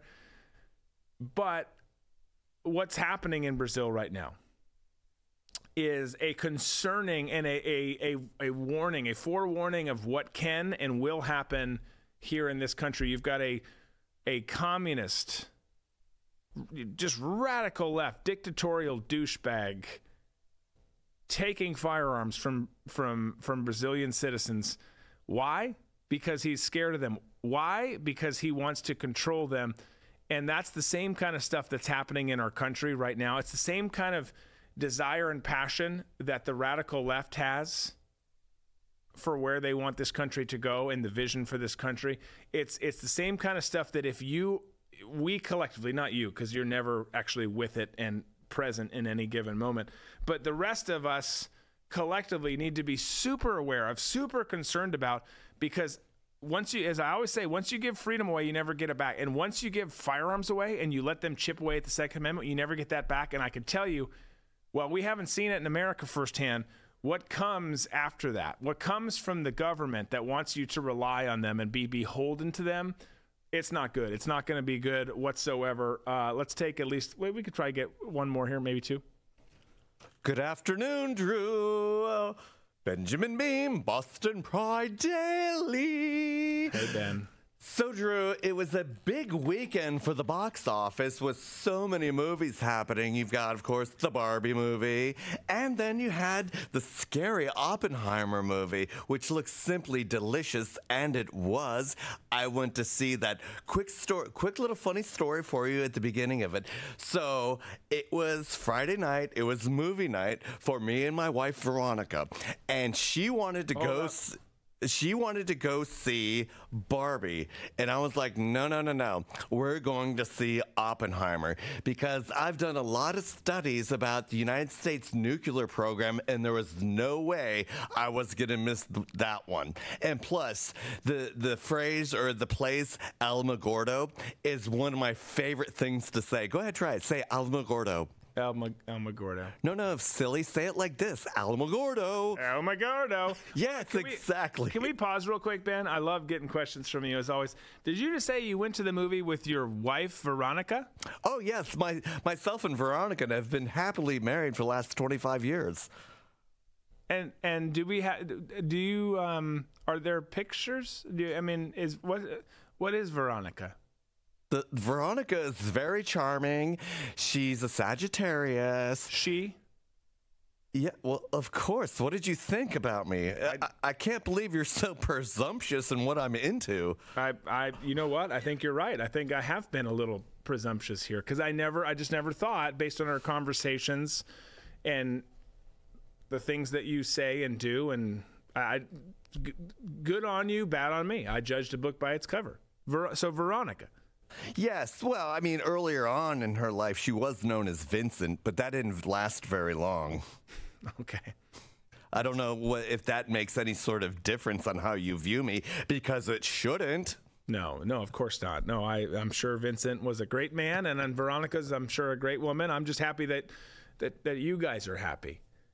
But I do love Margot Robbie because she sort she reminds me a lot of Veronica. And so I was kind of torn about going to the movie, but I was telling you before, I am just over the moon when it comes to stories about the nuclear program and also that Operation Paperclip after uh, World War II, where the United States and some other countries, mainly Russia, decided on who the good Nazis are and who were the bad Nazis. But I realized that Mr. Oppenheimer wasn't a part of that, but I was just it, I was just going off on a tangent there because that's part of what I, I'm really like in my free time. I like to le- read books and stuff on the rocketry program and so forth. But but when it comes to Oppenheimer, he, as you know, he was a very sickly child and was homeschooled, and his mother was afraid of him getting germs. So he was a ferocious reader, and he learned multiple languages. And some of his friends who were from different countries and family members who were German would ask him questions in German. And he, his responses would be in Latin just to let them know how smart he was. So, anywho, back to my question.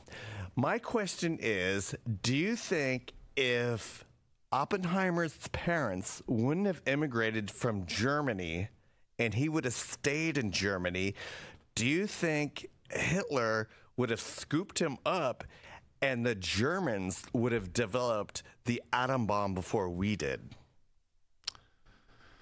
Uh, that's a deep question. I, I'm still just thrown off by by how into all of this you are, the science behind all of this. That's fascinating. I'm also uh, still just kind of taken back by by this whole new revelation of Veronica and and your married life. Um, but, but man, I I don't know.